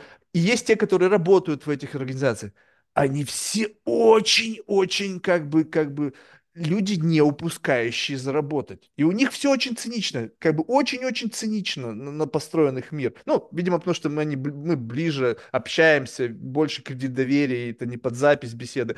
Там рассказывают такие истории, как они там проворачивают такие темы на клиентских деньгах, как бы и почему они там все там кто на чем, потому что главное, что прокатило, потому что если не прокатит и я просру его деньги, то будет пипец. Ну, и тут как бы прекрасно понимаю, что этот рынок финансов– это алчностный, циничный, циничный рынок. И если ты заходишь туда и говоришь, не-не-не, ребята, мы как бы э, берем оттуда только инструментарий, но мы остаемся как бы family, то есть в ваших интересах, ты как бы говоришь, блин, ты должен быть сам по себе человеком вот такого теста вылеплен, чтобы, ну, как бы мог соответствовать вот этому «я твоя семья», я твоя как бы, ну как бы твой как бы, соп, ну, как бы supporting team, мы не на стороне, мы не играем как отдельная команда, мы играем с тобой в команде, и наш успех зависит, как бы долгосрочность наших отношений для нас важнее, чем сиюминутный, сиюминутный доход, который мы можем получить благодаря тому, что мы будем тебя как бы прокатим по всем этим потенциальным возможностям, как мы через тебя можем заработать, и скажем тебе спасибо, и все, там, дальше тебе понравится, не понравится, пофиг. Значит, вот этим мы отличаемся. Потому что мы такие, мы такие, мы для себя так приняли, и мы такие. Я не говорю, что нет каких-то комиссионных от провайдеров. Они есть. Это ни, ни для кого не секрет, и все это понимают. Но при принятии решения в моменте заработать, либо э, для человека подобрать оптимальный на сегодняшний момент для него инструмент, будет второе. Поэтому тут Не, ну хорошо, если так, то есть, знаешь, не просто, мало, знаешь, нас мало, мало нас осталось, не, ну нас мало, ты опять же себя помещаешь так. То есть я так полагаю, что твои клиенты, они как бы, ну, то есть эта валидация идет не через твои слова, а через твоих клиентов. То есть если они с тобой остаются, если это происходит рост, если идут как бы рефералы, когда люди там рекомендуют и все остальное. То есть это, это как бы главная демонстрация. То есть слова, вообще слова в последнее время, я вообще просто как бы тяжело верить словам, потому что, ну, блин, мы живем в таком мире, где люди вообще перестали брать, опять же, если разговор ответственность, ответственность за свои слова. Что угодно пишут, там, я там, не знаю, там, эксперт, там, не знаю, там, в крипте. Я говорю, с чего ты взял вообще? Ну, то есть, как бы, где этот институт крипты, в котором дают регалии экспертности? То есть, ты сам провозглашенный эксперт, как бы, и окей, а, как бы, откуда у тебя возникло такое достаточное основание себя прогласить? Ну, а что? Как ты судно, типа, назовешь, так оно и поплывет. Назвал себя экспертом, все, теперь я эксперт, вот смотри, сколько у меня подписчиков. Знаешь, поэтому, как бы, мне кажется, только клиенты могут тебе сказать, хороший ты и плохой. Но а есть все равно, ну, то есть мир все равно как бы такой сложный, и все равно, наверное, не всегда складываются отношения с клиентом. Есть недовольные? Ну, то есть кто-то там чернушку какую-нибудь там строчит из недовольства.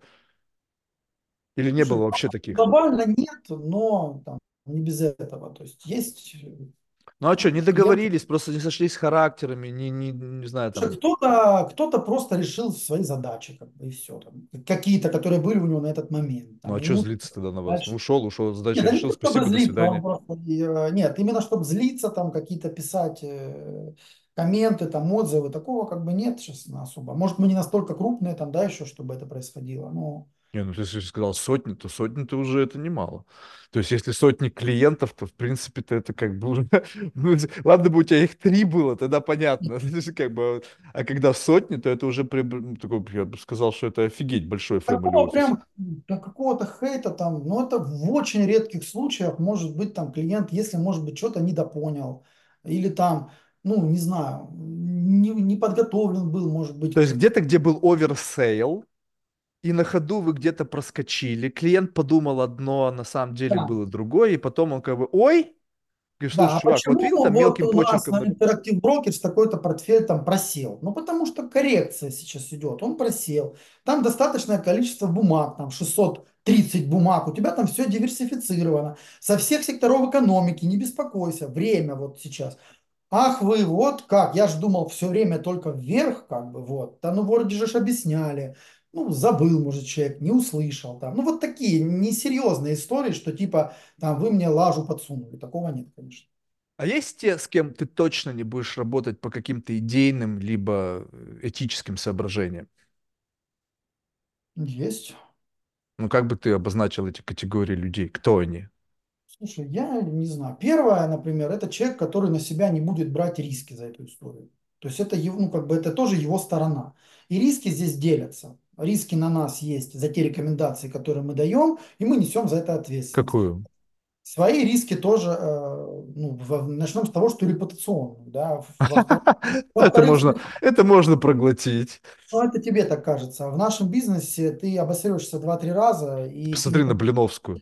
И ты никому не Ты нужен, понимаешь? посмотри на Блиновскую. Мы Ты живем в другом Блиновский. измерении, сейчас всем похер на... То есть, с одной стороны, как бы все вокруг этого скачут, ой, там cancel culture, там, не дай бог, репутацию просрать. А с другой стороны, ты смотришь, человек вчера был там одним, ему там накосячил, там, на, не знаю, там, э, в общем, явно поймали там на каком-то там правонарушении, и завтра это не мешает никому по-прежнему продолжать с ним сотрудничать и, блин, платить ему, заносить бабло. Такое ощущение, что люди ослепли, оглохли и отупели одновременно.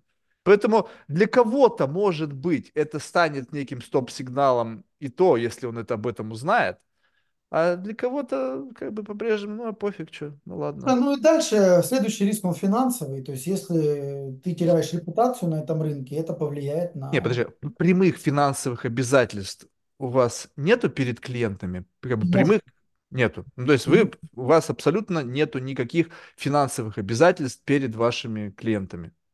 Только прямых, репутационные риски. а прямых нет, конечно. Ну, ну, то есть как бы риски по факту минимальные, Смотри, только... прямые финансовые обязательства определенные, в зависимости от продукта, от продукта, да, они есть непосредственно у исполнителей, конечно. Не, ну, понятно, но если ты выбрал недобросовестного исполнителя, то это как бы... Я же не знаю, я же тебе доверился. То есть, как бы, э, где, где- как это подкрепляется, что вот в момент того, когда, допустим, ты мне на стол вываливаешь, то есть ты, э, идея в том, чтобы предложить как бы лучший как бы анализ, сказать, вот смотрите, вот у нас есть на выбор раз, два, три, четыре, каждый из них мы проверили, здесь вот эти плюсы, здесь вот такие риски, здесь вот такие плюсы, здесь вот такие риски, а дальше вы уже сами выбираете. И в тот момент, когда человек ткнул пальцем, все, так, зафиксировали, я тебе предложил, ты выбрал, взятки гладкие. Но, но то, из чего он выбирает, уже проверен. Да, То ну это понятно. это не просто какие-то там истории. Ну, то Это есть это будет- постоянное перекладывание ответственности в момент принятия решения на клиента. А а, ваше, а А ваша, зачем перекладывать клиенту на нас ответственность? Здесь тоже давайте ее как бы разделять, да. ну, я, понимаешь, я понимаю, что бизнес А классно как, а как, устроен. подожди, а как бы ты это видел в идеальной картине? Э, Приходит вы- человек в family А office, мне нравилось, как раньше это было. Мне нравилось, как это раньше было. Ты пришел, человек тебе что-то сказал, как бы ты говоришь, окей, как бы, ну, раз ты знаешь, ты, значит, наверное, разбираешься в этом. Но если не получится, ты мне отдашь свою квартиру и вот, вот эти три машины. Говорит, поехали. И все честно. Как бы ты берешь мои деньги, чтобы на них заработать деньги, обещаешь мне, что ты заработаешь, как бы это твой профит. Я заработал деньги. Ты не знаешь, сколько мне потребовалось сил, нервов и плоти отдать за то, чтобы заработал. И про- просто потом... ну, Как бы понятно, что это не работает в А где цивилизованном такое мире. есть? Вот это- я пойду просто сейчас, Сейчас сам, уже, сам уже нету. Сейчас уже... Нет, подожди. Поэтому это и не работает, потому что никто гарантировать 100% прибыль не может. И поэтому, понимая прекрасно, что гарантировать 100% того, что я принесу тебе ровно столько, сколько я обещал, нельзя, создаются институты как бы с ограниченной ответственностью, либо вообще с нулевой ответственностью. И дальше что? Все начинают выпячивать, ну как же, репутационные риски, ведь никто не пойдет. И как будто бы теперь это что-то такое превратилось, репутация в материальное какое-то, э, не знаю, что-то, да, но как бы это как, пиар это как дышло. Повернул туда и вышло, блин. Нанял пиарщиков, там еще и чувака обвинили, что он на самом деле мудак и вообще не понимает, и еще пытался шантажировать, и бомбу подкладывал под офис. В общем, можно что угодно рассказать для того, Это чтобы... вопрос вести- определенного там, качества управления э, репутацией. Это Да, можно да, да, да, да, да, да. Можно все подчистить, все сделать. и- То есть, как бы здесь вопрос такой. Вопрос, как бы, знаешь, вот, очень важный момент, что вот есть люди, я- ты, может быть, ты таким являешься, может быть, ты таких встречал. Знаешь, вот а- они как бы... Я не думаю, что в финансовом секторе есть такие люди, потому что это как бы другой вид. Они просто не могут обмануть. У них как бы боль какая-то возникает, знаешь, муки совести. Вот. И, э, как правило, такие люди идут заниматься чем-то, ну, что как бы, знаешь, вот я сказал, я сделал. Вот, допустим, ну, как бы, вот, ну, есть какая-то какая-то работа, например, как у меня папа, вот он инженер, они там какие-то станки, там, ЧПУ, там, какие-то сложные. Они, он чертит, ему сказали, разработать, он берет и разрабатывает. Он, да, может накосячить в сроках, ну, потому что там казалось, блин, там что-то сложное решение, не рассчитали, но в целом будет доставлено то, что он обещал, да, то есть как бы не было еще такого, чтобы он там не сдал там, проект, там, вообще в принципе там забил.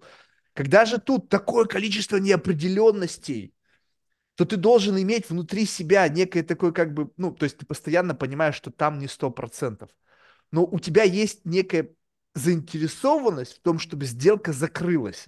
Ну, то есть, как бы ты сразу заинтересован финансово, и как угодно. И ты, получается, в какой-то мере начинаешь принимать уровень неопределенности, уровень рисков как некую константу. И вот это поле рисков, оно для себя может постепенно увеличиваться. И ты делаешь оверсейл. То есть, как бы, а, да ты чё? Все, все будет елочка, ты что, не парься, все будет классно, тут одно, тут другое, бам-бам-бам, смотри, все как классно, где-то подписать, подписывай вот сюда, вот сюда, вот сюда. И вот, вот это вот такое, знаешь, некая как бы форма шартизма воз- может возникнуть у определенной категории людей. И она, не знаю, либо возникает, либо нет. Если она не возникает, то это становится какой-то легаси бизнес, когда там сын, отец, внук, и это превращается в какие-то финансовые империи. И есть те, которые очень шортят. Ну, то есть что-то получилось, пошел второй, третий, начинается раш, вот это вот такой условно, знаешь, такой адреналина э, финансовый, и ты как бы быстро-быстро-быстро, но ты попадаешь в пропасть вот этого безрассудного эм, как бы оверсейла. Вот ты чувствуешь, что как бы вот насколько ты вот в данный момент голоден, чтобы вот продолжать вот так вот увеличивать э, объем клиентов, иногда забывая о как бы реальных рисках, которые есть, они не тобой созданы, они созданы рынком, они созданы просто самим, самой структурой, но как бы, ну, риски есть, и окей, но дальше мне просто интересно продать, как бы н- сгладить или как-то там наобещать, чтобы люди просто, з- как бы, ну, изменить их отношение к рискам так, чтобы они стали моими клиентами, а дальше, ну, как бы, это же риски. Ну, то, что ты говоришь сейчас, это с каких-то других вселенных, я не знаю. То есть я с- в- уже давно закрыл свои основные все потребности, как бы они у меня закрыты, у меня нет с этим вопросов. Голода этого нет. Сейчас уже это уже, знаешь, такую больше миссию, что ли, перерастает. А, Понятно, что Ну что, там самолет купил? Яхту купил? Нет ведь? мне Что, то понравилось, есть, как Лепс мне понравилось, ответил на этот счет. Он говорит, все, что летает, плавает и трахается, нужно брать в аренду. У него классная фраза есть. ну, это Лепс, ну, нищеброд просто, вот и все. Ты скажи, Ну, это тем, у кого по пять самолетов, блин, ну, ну, который, на которых хлеб споет, когда ему сказали петь. Это другая да, категория людей. Лепса я бы не стал слушать. Знаешь, Лепс, раздающий финансовые советы, блядь, какой-то, блядь, чувак с микрофоном, поющий, блядь, на корпоративах. Ну, come on, дошел кого слушать. Ну, при всем этом он один из самых высокооплачиваемых, как бы, Ну да. дальше что? Если Ну, высокооплачиваемый Майкл Джексон детей трахал, и что теперь? Слу- Прислушиваться к его советам? Ну, мы про финансы же. Ну да, ну, о финансах нужно спрашивать человека, который как-то построил свою карьеру на финансах. Он как бы, ну, то есть, взять сейчас, давай, в принципе, сейчас мы живем в таком мире, где у тебя, если достаточно, ты в своей какой-то нише достиг определенной, давай у Бузовой спросим сейчас, как бы, позвони Бузовой, у меня есть ее телефон, мне там ее бывший хахаль дал. Бузова, слушай, мы тут у нас подкаст, давай, типа, скажи, пожалуйста, вот крипту стоит вваливаться или не стоит? Она тоже что-то тебе скажет. Ну, будем мы ее слушать или нет? Ну, почему-то Лепсу ты прислушался. Почему? Что-то, что-то, может, от нее и можно послушать. Нет, послушать можно от кого угодно, вопрос, насколько ты как бы впускаешь в себя вот эти мысли, понимаешь, что если советчиков сейчас такое количество, они что только не рассказывают тебе, о, я тебе заплати мой курсик финансовой грамотности, я тебя обучу о том, как торговать на фондовой бирже, б -б -б -б -б. Нет, не научишь. Это, это, чтобы научиться, нужно пойти куда-то и работать. Либо вот у меня есть деньги, и, чувак, будь готов все эти деньги просрать. И вот когда ты их просрешь, возможно, ты чему-то научишься. А так, чтобы ты сходил на курсы и потом раз, и там сразу же что-то заработал, я думаю, блин. Слушай, ну вот, вот этот момент. Вот у тебя сейчас есть, как бы, я насколько я понимаю, вполне себе солидный бизнес, который а, обеспечивает твои э, потребности материальные. Появилась даже какая-то миссия, как бы, не знаю, там, что сделать решить людям их все, всем людям финансовые проблемы. Вот. Но есть, К опять же, сожалению, з- не- к сожалению, нерешаемо, потому что люди сами не хотят больших ну да, ну, да, и, да это как бы некая утопия, да, то есть Они не проблемы, хотят они, над этим работать, да. а, э, даже не хотят, не хотят, проблемы неразрешимые. Я не думаю, что есть как бы э, какой-то идеальный кейс, в котором нет проблем. Ну, не, ну, может быть, если какой-то вообще аскетизм, ты где-то Будда там на плашке, плошке риса там в день и там стопроцентная медитация, ну, это экстремум уже. То есть можно как бы постоянно, то есть где-то вот в каком-то в реальном мире, где-то на пересечении миров адекватности, да, то всегда будут проблемы. Просто в другом, что есть э, некий запрос, со стороны рынка, где люди прямо откровенно говорят, что, Марк, слушай, учить тому, что я делаю, выгоднее, чем заниматься непосредственно этим делом. И они начинают записывать там всякие марафоны, курсы, всякое там вот эту вот историю. И вот здесь вот как бы почему-то многие туда скатываются. Но я, с одной стороны, понимаю, почему. То есть, Ну, во-первых, это деньги быстрый, быстрые. высокая маржинальность, быстрые деньги, меньше рисков, потому Мы что что, научил, научил. этап. Наша страна сейчас проходит определенный этап. Это было 40 лет назад в Америке, Да, понимаешь? да, да, да, да, Теперь было, мы было. проходим эту тему. Парабеллум, там ребята, БМ, АЯС притянули эту тему сюда. Все. Теперь тут быстрые деньги. Вот я тебя за 5 дней, блядь, научу зарабатывать 5 миллионов, блядь. Один, один, один и тот же миллион, блядь, друг другу перекладывают. Это у них кейс, блядь. Я это все как бы понимаю. И в итоге, блядь, за последние три года наплодилось, блядь, огромное количество, блядь, высокозамотивированных, блядь, низкоквалифицированных людей, блядь. И это понятно. И в итоге каждый, блядь, чему-то учит, понимаешь? Наставники наставников, наставник наставника наставника. Сука, а бабок нет ни у кого. Одни, Нету. один Главное, и тот одну и ту же лампу который они фоткают. которые они фоткают, друг другу передают. Все, блядь. Почему? Потому что работать никто не хочет. Все хотят, все говорят, вы все дебилы, блядь, мамы, папа, вы все занимались всей херней. Сейчас можно за месяц заработать 5 миллионов, блядь. И все. Ну, может, там и можно, но один раз, блядь. И, и все, это закончится все. Вот. э, Потому что нужно исполнять обязательства, а потом а нужен клиентский сервис. И это тоже очень большой пласт. Нужно А налоги их платить, учили, блядь, там вот вокруг чтобы потом в сезоне оказаться или там за что там этого Поэтому на закрыли. эту тему я тоже много могу рассуждать, я это как бы тоже знаю, Не, ну понимаю. тебя, тебя туда стягивают, ну как бы, давай, давай, давай, Нет, там семинарчик какой-нибудь платный. Был период, конечно, был период как бы там определенного инфобиза, там, Я пытался там делать курсы там три-пять лет назад какие-то там по той же там финграмотности. Тут, тут. Я понял, что это нахер не работает вообще. Обучать людей инвестициям, блядь, это вот, это я не знаю, блядь, это вот машина у тебя э, ездит, сломалась, пойду обучусь, блядь, как ее чинить. Нахер это нужно? Зуб заболел, блядь, пойду выучусь на стоматолога. Ну зачем, блядь, к стоматологу сходил и все. И я понял, что другая потребность есть в другом продукте у этого мира – то, о чем мы говорим сегодня в плане моей компании. Все. Да, но вот нет ли у тебя опасения, ну, то есть, как бы вот, э, скажем так, вот, э, с одной стороны, кажется, что количество, ну, с учетом вот этого ярмарки тщеславия, там, Инстаграма социальных медиа, что количество людей обеспеченных как будто бы увеличивается, так?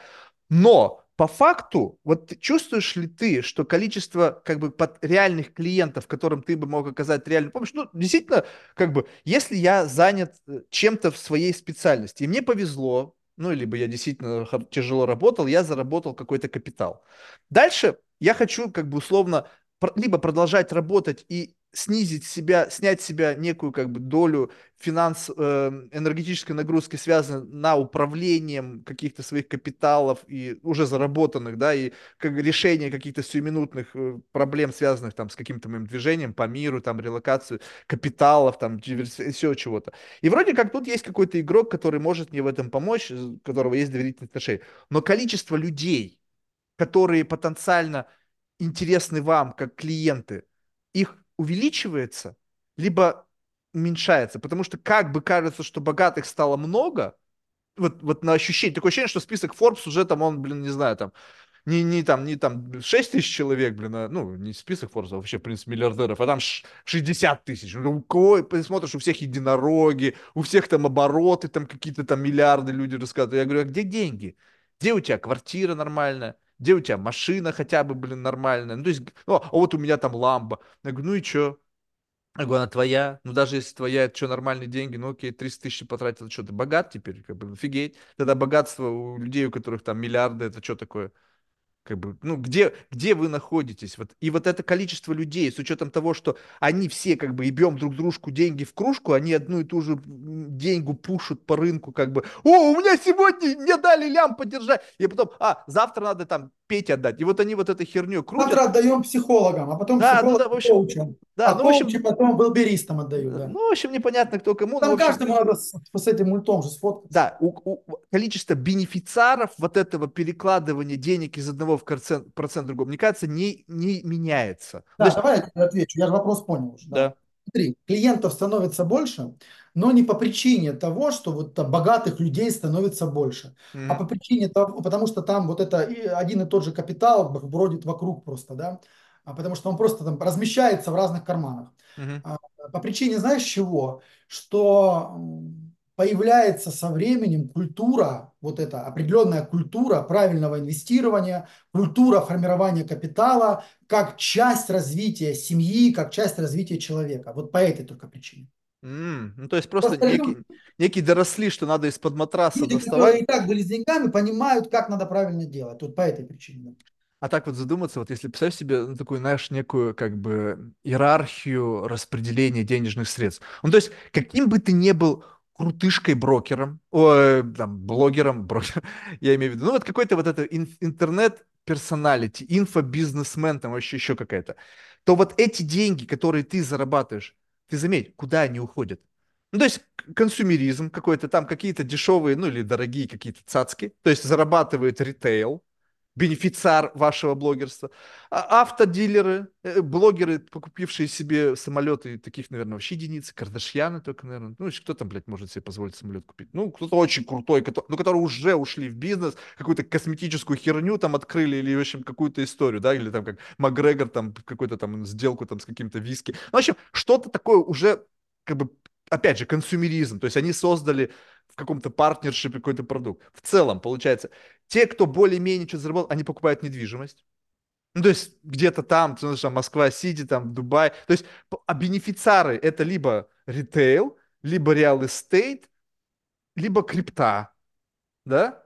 Вот сколько вот так вот потенциально вот это инфо, инфобизнесмены приходят на рынок фондовый, Вот сколько денег они потенциально размещают, вот, вот ну, просто наверняка в курсе, вот я видел какие-то, все равно там у тебя коллаборации есть с людьми, которые там активно тусуются там в Дубае, у меня тоже был этот чувак на подкасте, вот, и, значит, э, как-то все равно, я вижу там периодически там какие-то там фотографии, э, там, не знаю, это там, Даня Милохин, там, такой довольный, думаю, Ну, блядь, ну, какой ты... приходят. э, Все Ну, равно есть э, люди ну, то есть из удается их вот как бы, из как бы этого направления. Они не только же фанду, они приходят прямо под управление. То есть, ну, есть. Я не буду скрывать, потому что это такая официальная информация. То есть тот же, например, Ми- Михаил Дашкиев, да, он как бы вот обслуживается в этой всей истории. То есть он вот как бы вот. А, там Маричева даже там, да, она тоже в, в этой теме, да, потому что это такие известные кейсы. Поэтому есть люди, то есть, которые не просто идут во все те направления, которые только ты сказал, да, то есть все-таки, которые идут в фонду, в управлении инвестициями, они есть. И их, мне кажется, все больше и больше становится. Ну, то есть получается так, что как бы вот получается, что как бы в конечном итоге, когда эти деньги за- замыкают цикл, они попадают либо в руки ритейла, просто я пытаюсь понять, как бы э, точки, где надо сейчас стоять, куда деньги принесут. Ну, то есть, Они, неважно, что ты делаешь, там, продаешь самотыки, курсы, не знаю, там, э, марафоны, ты в конечном итоге эти денежки, собрав со всего рынка, с таким с гигантским пылесосом, куда-то понесешь. И вот я думаю, где бы встать, где просто стоишь, как бы, знаешь, welcome, привет, где чемодан, куда несешь? Вот, получается, real estate где-то, да, а, крипта, Вообще не интересно мне. Ну, точно какой-то очень мрачный рынок, непонятный. Хотя потенциально, наверное, высокомаржинальный, да, если там куча лохов. Вот. А, фондовый рынок как бы сложно и все очень зарегулировано. Ну, ты сейчас, там, где вы работаете, как- каков уровень регуляции? То есть, вот как бы, ну, то есть, на- насколько я понимаю, family office, он не нуждается один в каком-то лицензировании специальном. Family Office не лицензируется, все провайдеры лицензируются. У Ну да, но все это уже не ваша головная боль. Они сами уже были лицензированы еще до вас. То есть они, вы да, просто к ним пришли и выбрали их числа из какого-то многообразия. да. Соответственно, а, вот эта воронка получается, да, когда тебе получается как бы куда бы вы деньги ни несли, мы поможем вам их принести. То есть вот как бы идея основного бизнеса заключается в том, что дальше мы уже выберем, где лучше там консумеризм, где лучше там estate, где лучше там паспорт. То есть вот, вот идея вот этого улавливания тех, кто куда-то потенциально идет. То есть идея заключается бизнеса, просто нужно правильно встать в нужное место и сказать, что, ребята, мы найдем вам, где правильно припарковать ваши э, там заработанные. Да, э, это же самый основной и главный вопрос всегда. Денег-то по планете их всегда одинаково. Ну, Вопрос, плюс-минус, там печатают же, и миссия есть. плюс-минус, ну я плюс-минус там, да. То есть э, вопрос в том, э, где точки сосредоточения, да, вот эти притяжения этих денег, и каждый раз эти точки меняются. Швейцария, там Америка, туда Китай, ну, потихонечку все идет. И вопрос вот этих вот потоков, которые между этими точками м, притяжения этих денег, и как вот, где правильно ты говоришь, где стать, чтобы понять, где оно сейчас. Я тебе одно скажу, что самые большие деньги, они не в трендах находятся. Потому что возьми, если тренд крипты, это, ну, ну, есть крипта, ну и ладно. Самые большие тренды находятся там, кто обслуживает эти тренды. Соответственно, иметь биржу Binance, да, это намного выгоднее, чем иметь крипту, например, да. Естественно. То есть э, ты просто наблюдаешь, блядь, где Но это тренд. маркетплейсы, это... как просто понять, где тренд. Ты просто включаешь телевизор. Вот я не включаю телевизор уже лет 15, наверное, да. Но вот ты просто включаешь телевизор и смотришь, что показывают по телевизору, рекламу какую показывают. Вот рекламу, которую показывают по телевизору, вот это для большинства людей, потому что это дорого стоит показать рекламу по телевизору. Значит, у них есть бюджеты, значит, у них есть деньги. Значит, это точно ну на если масс ребята продают туалетную бумагу, у них деньги есть. Люди срать-то Конечно, это на масс-маркет, да, на масс-маркет. И ты смотришь, какая реклама по телевизору. Вот все, что реклама по телевизору, это, Что, по телевизору крипту рекламируют? Нет, это, я хотел, перебиваешь, да, это а, э, тренды, как сказать, публичные, да, вот давай назовем. Публич, есть не публичные тренды, есть публичные тренды. То есть это все вот публичные тренды. То есть ты посмотрел, все понятно, там, да, значит, на- смотрим в это направление. А как этот тренд обслужить? А кто его обслуживает? Ну, это уже большой бизнес, большой рынок, как бы, ладно.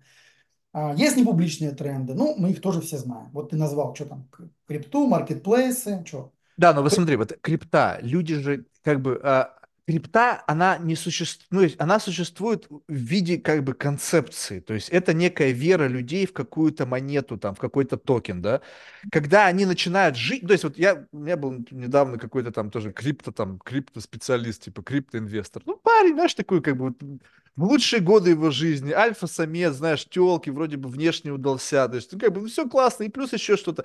Он все равно, когда, я, конечно, не понял до конца, как там что-то у него устроено, но, в общем, логика такая, что какая-то вот на это флуктуация рынка, он как-то с рынка забирает что-то, только я не понимаю, если одно дело, когда ты на фондовом рынке, когда у тебя какое-то гигантское количество акций, да, и ты можешь, как бы, продавая одну, вторую, третью, как бы, вот на, на разных курсах, покупая что-то подешевле, а когда ты в трех монетах серьезных находишься, то если ты продал биткоин на росте, то потом ты должен же чем-то закупиться. А если все выросло, то в чем, как бы, где профит? Один раз все продал, профит прожрал, и, и что? Ну, то есть я не понял до конца, ну, возможно, я просто идиот, но сейчас не принципиально. Когда ты превращаешь токен в фиат, то, куда ты несешь это, чтобы купить себе барахло, это те же самые gate ы.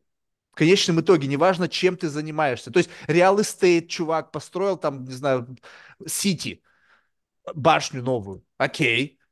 Он что-то реинвестировал в новую башню, заплатил работам, работникам, налогам, а дальше что? Пошел, купил самолет, купил дом, не знаю, там где-то там, блядь, не знаю, где там покупать дом, на Сардинии, там, не знаю, там где-то на озере Комо, где угодно. Он все равно понес эти деньги как эгоистически. Мы тратим эгоистично. То есть наш доход, наше благосостояние, качество нашей жизни определяется совокупностью какого-то говна, которое вот нас окружает.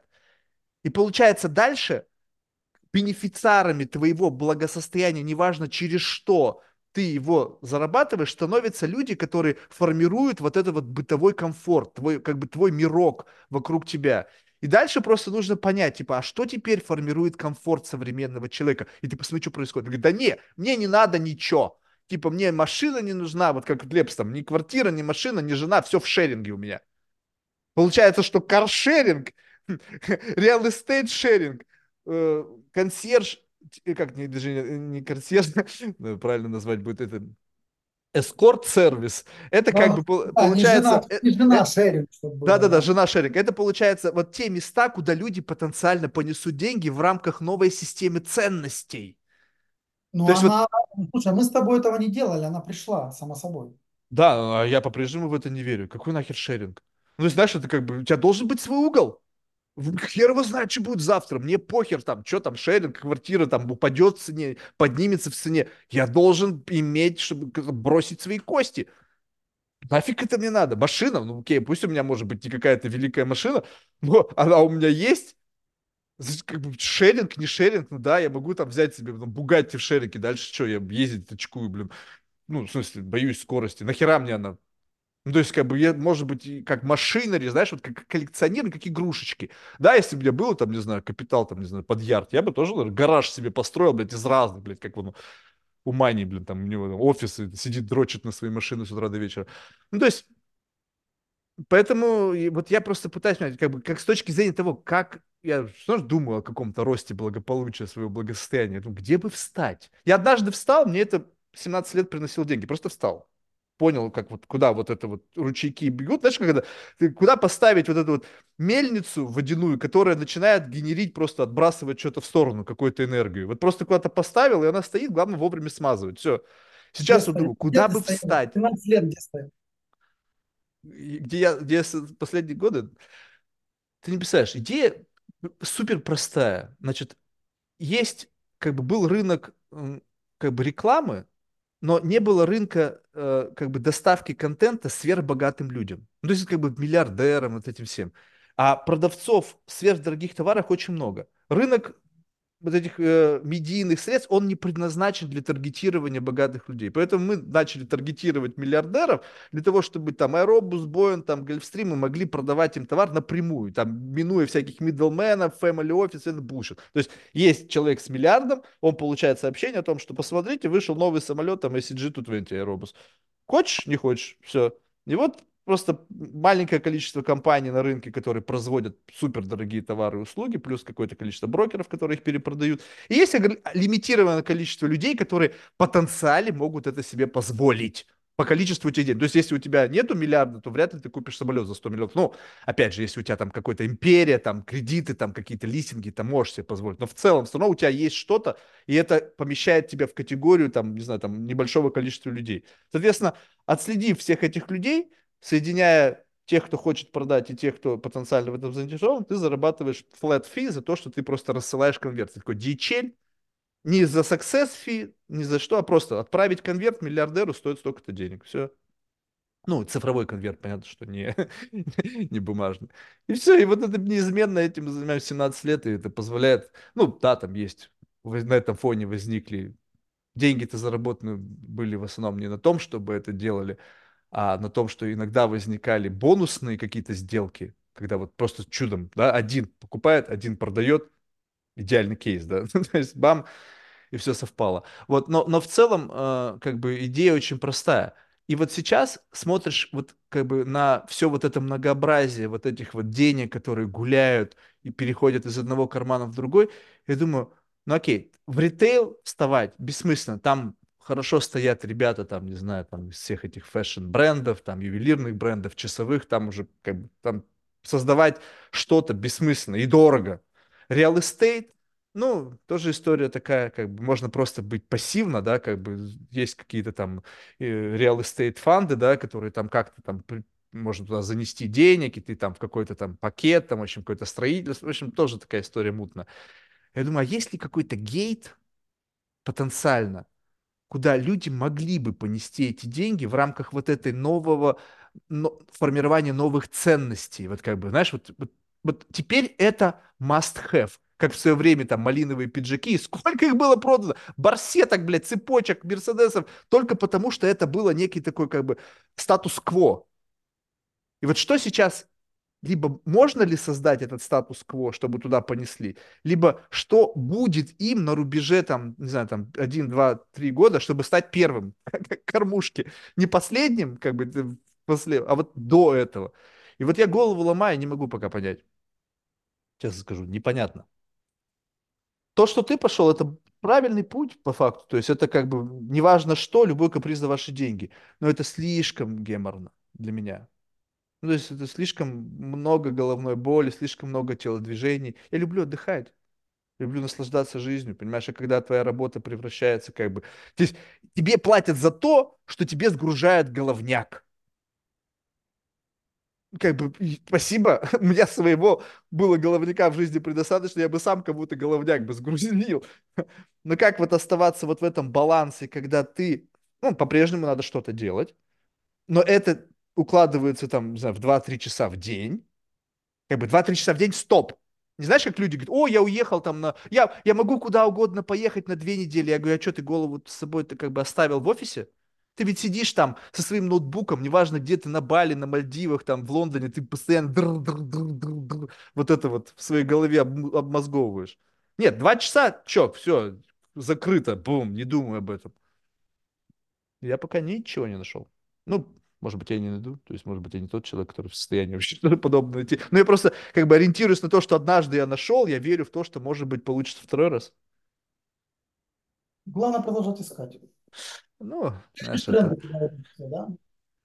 Сейчас тренды идут, видишь, вот там в нейросети, в искусственный интеллект. Это э, ты должен быть шибко умным математиком, не знаю, там, Это программистом. может нанять математиков и нанять программистов. И это превращается опять в геморрой. То есть ты должен менеджить, быть достаточно хорошим специалистом, чтобы отличить зерна. Мне же тоже, представь себе, как ты будешь отличать, отличишь хорошего э, программиста от плохого? Ты же сам должен понимать в этом хоть сколько-то. Надо, во-первых, немного понимать, во-вторых, все равно это перебор кадрами, но это в любом случае. Так и есть. Плюс еще надо найти хороших, дорого стоит, риски, пока продукт будет, ты должен им платить, чтобы они, все их капризы эти беспонтовые выдерживать. Нет.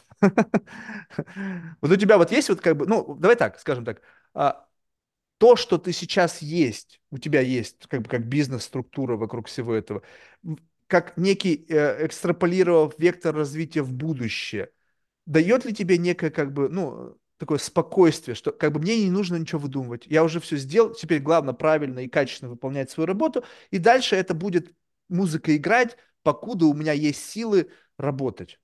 Нет, Ты- такого ощущения. Нет такого ощущения? Когда ты как бы какой-то спасательный Нет, план рассматриваешь? Слушай, за эти два-три года последние пришлось на 70% все менять внутри. Структуру, там еще что-то, потому что, ну, меняется все. Системы перевода денег меняются, меняются системы вообще хранения этих денег в связи со всем, что происходит у нас, да, поэтому это постоянное гибкое какое-то изменение. Но это все можно поменять в рамках концепции компании внутри. То есть сама компания понятно, что делает, да, она обслуживает. То есть ну, это понятно. у нас фондовый рынок, крипта, а через 10 лет, например, это будет, я не знаю, когда-то это были ракушки, например, то есть Family Office тоже ракушки выдавал, например, да, там, плати, там, переводил эти ракушки. А, сейчас вот такая система. Через 10 лет это вообще будет другой мир, абсолютно, возможно, децентрализованный, еще что-то. Но это не важно, меняется только внутрянка. Суть остается сутью. То есть, ну, ну, то есть ты не, не, переживаешь за то, что в какой-то момент, в принципе, как, как э, отрасль, это перестанет существовать, потому что появится какой-нибудь у всех там персональный AI, который будет там вообще размещать деньги там, как вообще, то есть учитывать все многообразие там, не знаю, финансовых рынков, э, альтернативных инвестиций, он тебе будет альтернативные инвестиции вообще предлагать, учитывая аукционы, будет коннектить там Кристи, Соцбис, там, не знаю, какие еще есть, там он тебе будет альтернативные инвестиции в искусство, вино, там, не знаю, лучшие, и ты как бы просто такой, окей, нажимаешь accept, и твой финансовый я думаю, AI. Я думаю об этом, да. Я думаю, что в течение 10 лет этого как бы не, не произойдет. До такого... ну, может, и произойдет, просто не поверят так быстро в эту всю да, историю. Есть, э, э, люди, люди все равно люди. Есть классная, интересная была презентация, не помню, месяца три, может, четыре назад. Проводил ее Сбербанк. Угу. Он, она называется что-то там «Новый мир 2035», что-то такое. Угу. Это то, что будет вот через там, 10 лет. И они полностью описали, как они видят, а, используя Big Data, да, используя Data, на, не помню, 100 миллионов, что ли, они задействовали как-то там людей или чего-то, чего-то, аккаунтов, не знаю. Они как-то, они могут это сделать, у них есть такой доступ, да, на, и они сняли эти показания, там все это про дифференцировали, там интегрировали, все это как бы вывели на там 10 лет вперед. И вот э, там очень интересная концепция. Вот если не смотрел, посмотри ее. Там как раз тренды. Там как раз вот, вот как они планируют, что будет. Так, так, так, вот это опасно, ты чувствуешь? Потому что если они сказали, что мы проанализируем... Представляешь, как можно просто да, сманипулировать? Я, знаешь, если для тебя дошла какая-то информация, значит, это кому-то надо. Я же Естественно. Тем более, когда публичный Сбербанк, мы проанализируем за тысячу аккаунт. Да. Я говорю, ага. То есть, ну, это бы... нужно учитывать. Вот эту мысль, что кому-то это надо, нужно учитывать и ее использовать, и видеть в этом силу. То да. есть они как бы, понятно, что они как бы обозначили, не то чтобы этот тренд, они как бы решили, что мы туда придем, значит, будут предприниматься какие-то действия, чтобы туда вот все эти потоки туда направить. Еще а дальше вам уже... дали презентацию, вы в нее все поверили и пошли вместе, да. Да-да-да. Да, и этим нужно пользоваться, понимая, что зачем нам эту информацию дали. То есть надо со стороны, да. Да, но вот насколько вот действительно, вот, э, вот э, ну, я так понимаю, что, ну, пусть это, может быть, звучит немножечко как бы так, как бы, ну, только шейди, знаешь, как бы, но э, большие капиталы зарабатываются на инсайд-трейдингах. Ну, типа, там, все какой-то инсайд, давай так, что какая-то недоступная широкой массе информация – будь то это непосредственно инсайт трейдинг, либо какая-то твоя уникальная интуиция, которая как бы тоже как некий инсайт только из другого мира, условно, позволяет людям принимать решения, либо совершать сделки, которые приводят к как бы, реальному обогащению, да. И вот получается ситуация, что как будто мы живем в мире, где информации стало очень много, как бы облегчился доступ к информации. В принципе, можешь найти информацию о чем угодно. Вопрос как бы достоверности этой информации по-прежнему возникает как бы большой. Вот ты лично понимаешь, что ты как в этом мере тоже успех вашей деятельности, успех правильных решений напрямую зависит от качественной информации, ее достоверности и как бы потенциальной применимости ее для тех функций. Как э, работаешь над тем, чтобы получать доступ к этой информации? То есть кто твои data source, кто, кто источники и, и как ты разрабатываешь эти каналы получения информации? Что ты делаешь, чтобы у тебя появились вот такие как бы инсайдеры, ну, условно, не, не то чтобы к inside trading у, а именно просто инсайдер, как человек, являющийся, или группа, являющаяся носителем информации качественной? Во-первых, mm. если а, до тебя доходит инсайдерская информация, просто так. Нет, так она не дойдет никогда. О которой ты думаешь, что можешь нормально до хера заработать, То есть все, пора текать, короче, уже все. То есть это уже все, время, уже ушло уже. Это просто, короче, обналичиваются уже те, Нет, кто уже... инсайдерская информация не доходит. Инсайдерскую информацию покупают. Да, да, да. А, если чуть-чуть от, от этого отойти, а, и, например, фондовый рынок окунуться, у нас есть э, компания, она нам принадлежит на 25%, это компания Ranks. Они разработали такую штуку классную на основе искусственного интеллекта, плюс обработки биг даты, там много-много чего. То есть, если нам важно проанализировать какую-то компанию, и мы принимаем решение вообще взять ее в портфель или нет, например, фондового рынка, если она касается, угу. то мы по, не помню, более сотни критериям анализируем сразу в моменте 50 тысяч компаний. Все компании в мире, которые есть на фондовом рынке. Угу. И она выдает нам определенную информацию. Давай так. Вот. На основе которой мы можем принять решение, и оно с определенной долей вероятности будет точно лучше, чем если ты там от потолка взял какую-то там информацию. Это один из элементов. Давайте тебе так. Да, но это опять какой-то такой там цифровой вуду, там Renaissance Capital, у них там какой-то суперфонд, там алгоритмический трейдинг, там что-то все анализируется. Не, это, это, это как бы понятно, но здесь, ну, по, то, что у вас есть доступ к этому инструменту, а раз вы там в этой компании, значит, по факту есть некая платная подписка на этот сервис, значит, в принципе, это не такая уж инсайд информация. Представьте себе, что есть какая-то платформа, где как бы все следуют определенным трендам. То есть я вот как бы, вот, ну, есть некий оракул. Понятно. Кто в этот момент тогда проигрывает? Да, вот как бы я пытаюсь понять, ну, как-то все равно должно быть. Ну, как Деньги откуда, да, откуда я заработал, кто проиграл, да, если то, есть, то есть, получается, проиграли те, которые не были подписаны на этот сервис. И получается, что мы работаем только как каким образом? А, а, как бы вообще, кто те люди, которые каким-то образом на фондовом рынке размещают какие-то свои капиталы и не вникают как бы в, ну, в изучение рынка. То есть это конкретно вот такие вот там, не знаю, умпалумпы, которые там, слушают там, GameStop, всех там загрузили Робин Гуд, и да, там какие-то там, как там, бриллиантовые лапки, там что-то держим. Я слушай, какие дебилы, да, о чем будет речь? Десятое плечо, чтобы нормально заработать там быстренько, все. Да-да-да. Да-да-да, это все трейдеры, которые верят. То есть есть кто-то вот прямо реальные люди, вот, допустим, вот, вот тебе реальный пример инсайт э, такого connection. Все же говорят, мы там, знаешь, типа, э, строим нетворки, у нас там нетворк на нетворке. Вот представь себе, я бы как-то это обсуждали, прикольно звучит, но представь себе, что ты знаком с Илоном Маском. Ну, к примеру, как, как неким человеком, как ролевая модель, ну просто конкретный кейс. Ну что, он говорит, Илон, дорогой, денег у тебя не прошу, ну, что знаю, что стрёмно. Ну что, просто дай возможность заработать. Что ты в ближайшие дни планируешь делать? Он говорит, завтра твитну Dogecoin, good. Понял, спасибо, дорогой. И ушел. Закупился Dogecoin, завтра Илон Маск твит, Ю, и ты уже там где-нибудь там в Карибском бассейне с телками там зажигаешь.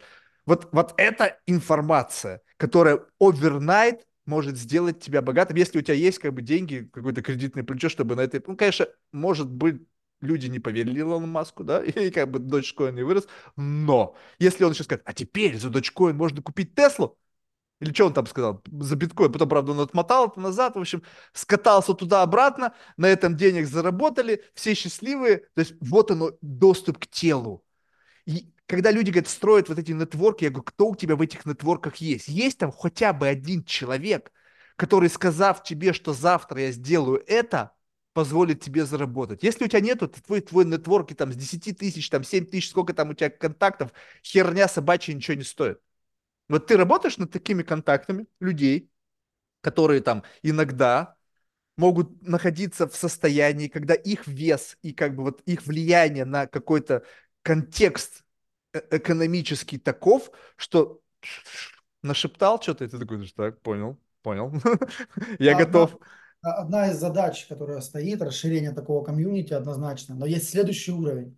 Вспомнишь, помнишь миллиарды, да? Это когда ты инициируешь сам такие события, так, ну это кино, являются да? инсайдерской информацией. Понимаешь, есть такой уровень еще, да. Вот интересно так, в, так, ну, в так, как это, в такой большой игре играть тоже в том числе. Понятно, это вектор тоже, да.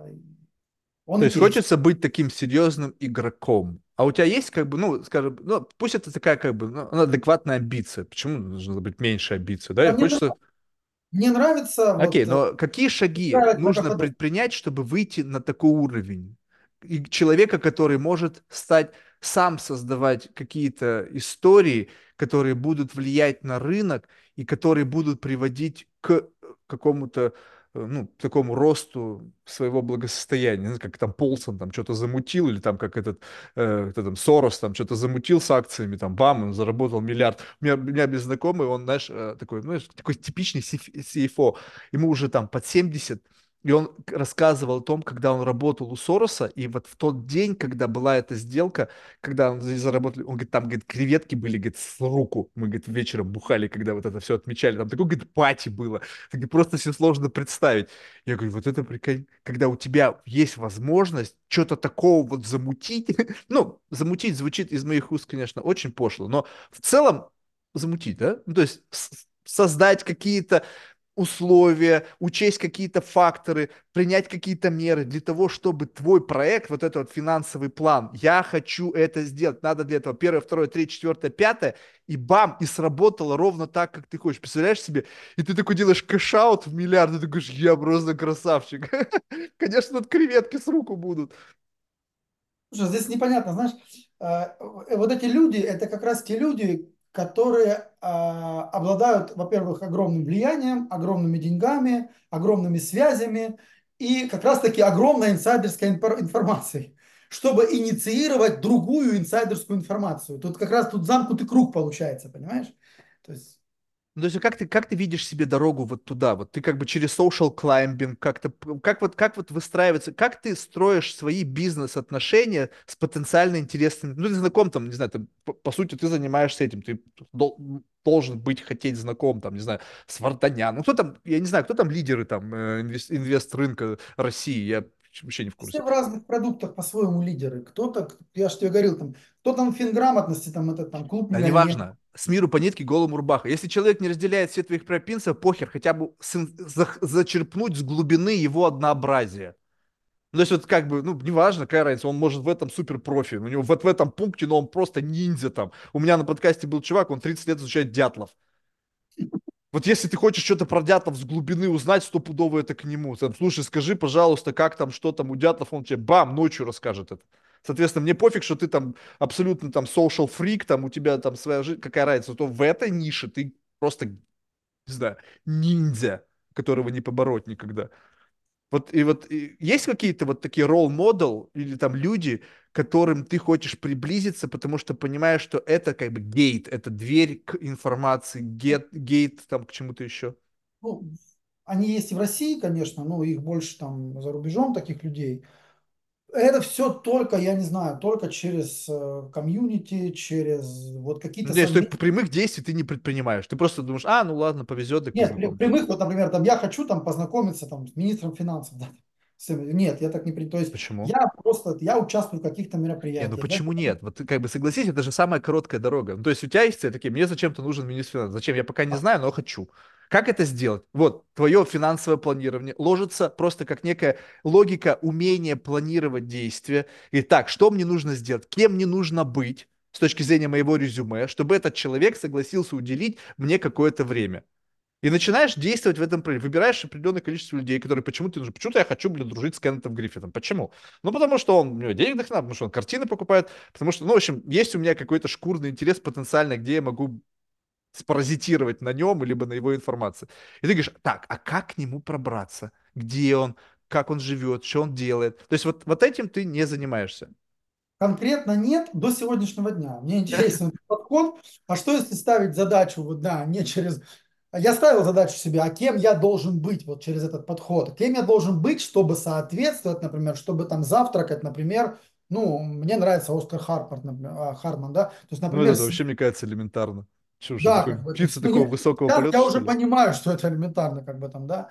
А, то есть вот э, я через эту призму ставил, то есть не так, типа, а как мне там к нему добраться, а кем мне нужно быть, какое, в каком состоянии я должен пребывать, вообще какие должны быть декорации вокруг меня и внутри меня, да, там мое нутро и плюс декорации. То есть что должно быть. Сейчас-то понятно, там уже с этим больших вопросов нет. Но через призму, например, что вот он, да, и как мне выстроить дорожную карту к прохождению к нему, как бы, ну, это вот я как раз себе записал, мне даже, кстати, интересно, я попробую прогипотезить эту, вот эту историю. Да, тем более сейчас мы живем в век, когда эти декорации вокруг себя можно просто отрежиссировать. Ну, то есть, как бы, ну, я реально были случаи. Ну, то есть, одно дело, когда у тебя уже есть что-то, и в, любом, в твоем случае у тебя есть что-то, что можно прям взять, как-то обернуть и показать, да. Вопрос в другом, что как вот э, быть ну, то есть, условно, есть некий такой, как бы, знаешь, такой ground zero. Ну, то есть, ты приходишь, если в какой-нибудь там не, закрытый там какой-нибудь гольф-клуб, где там входной билет, там, не знаю, там 500 тысяч долларов в год, еще не всех берут, то как бы говорить о том, что у тебя есть деньги, смешно, потому что они там есть у всех. Ну, то есть, какого хера? Это не является чем-то, что ты можешь... Ну, разве что ты там не какой-нибудь там Джефф Безос, где там просто ты, тупо, блядь, кроешь всех там, блядь, а у меня Джокер, бам! Че, блядь? вот. А кто ты как личность?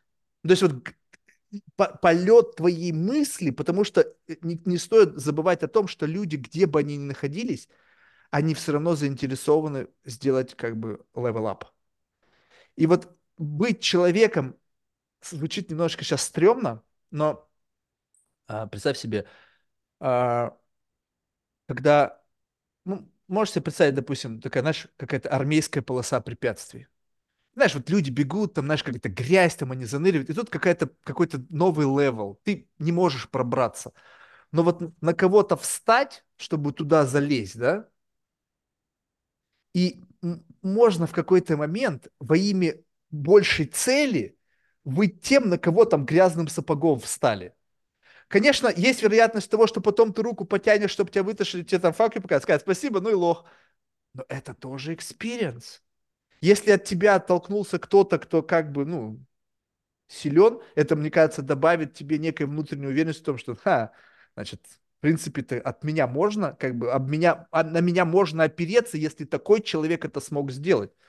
Потому что, как правило, до, на определенном уровне ты не можешь уже ни на кого опереться, потому что ты проваливаешься. Потому что в, это, в, ну, в людях, я сейчас не про себя, чтобы ты вдруг не подумал, мне кажется так, что возникает некий предел э, как бы как бы абсорбирование знаний. Скажем так, ты с кем-то разговариваешь, ты как бы плюс-минус об этом слышал. То есть это как инсайт, который позволит тебе выйти на другой уровень, не, не образуется. То есть ты как бы проваливаешься в него. Он говорит, я такой уверенный, вставай на меня. Ты говоришь, я радостью. Бульк, бульк, бульк. Знаешь, как, как в, в трясине идешь, то есть не, не, не, подняться не можешь, проваливаешься. Знаний не, не превращается в некий какой-то инсайт или новый вектор развития, как, как идея.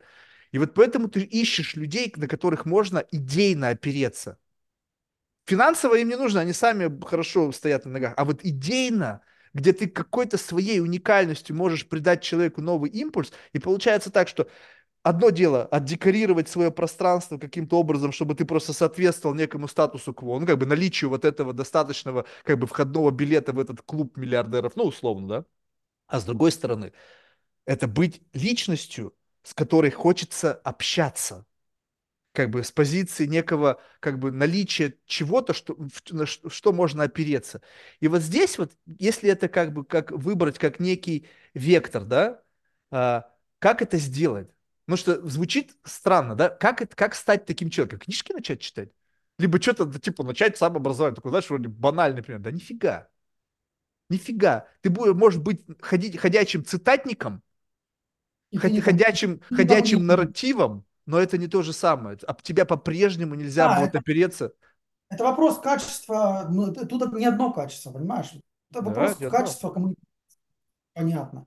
Это вопрос какой-то неэкспертности. Но если человек, там, например, Нобелевский лауреат, лауреат там, по, не знаю, там какой-нибудь там а, физики какого-нибудь материала, ну, он Нобелевский лауреат, реально, он профессор, доктор наук. Ну, я не думаю, что там, вот, например, интересно пообщаться. Да? Мне очень есть... интересно. А? Очень интересно. У меня такие были, ну, у меня не Нобелевские лауреаты были, но профессора по физике, один там, раз. занимающие, один, там, не знаю, как... Один раз или два раза, как...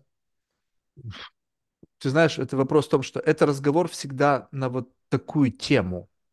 То есть, вот я тебе говорю, что есть люди одной темы, но ну, ты... Я про людей, да, но это, это как бы твой шанс пробить дно, вот как бы есть многообразие. Ты сказал, что это сложно сочиненная история. Твоя многогранность тебя как личности, она определяется количеством не только граней, но и глубину этих граней. Потому что сейчас очень все многогранные типа. Но ты копнул Они как на уровне планктона, глубина поверхностная. То есть, как бы они что-то там какой-то на, наработали какой-то тезаурус. Они все сейчас, все, кого не лень, спроси про AI, они все что-то знают, там блокчейн тоже спроси, крипта, там, не знаю, какая-то Да примитивная все знают финансовая в грамотность. жизни, в отношениях, в Все мышлении. знают, все эксперты во всем стали, но на каком этаже твоей экспертности? И поэтому вот разговоры с такими людьми, которые реально жизнь положили, чтобы зарыться так глубоко, что их понимают два-три человека на планете, и дальше уже непонятно, ни на каком-то пингвинем языке разговаривают, то это твой шанс, эту грань, которая у тебя есть,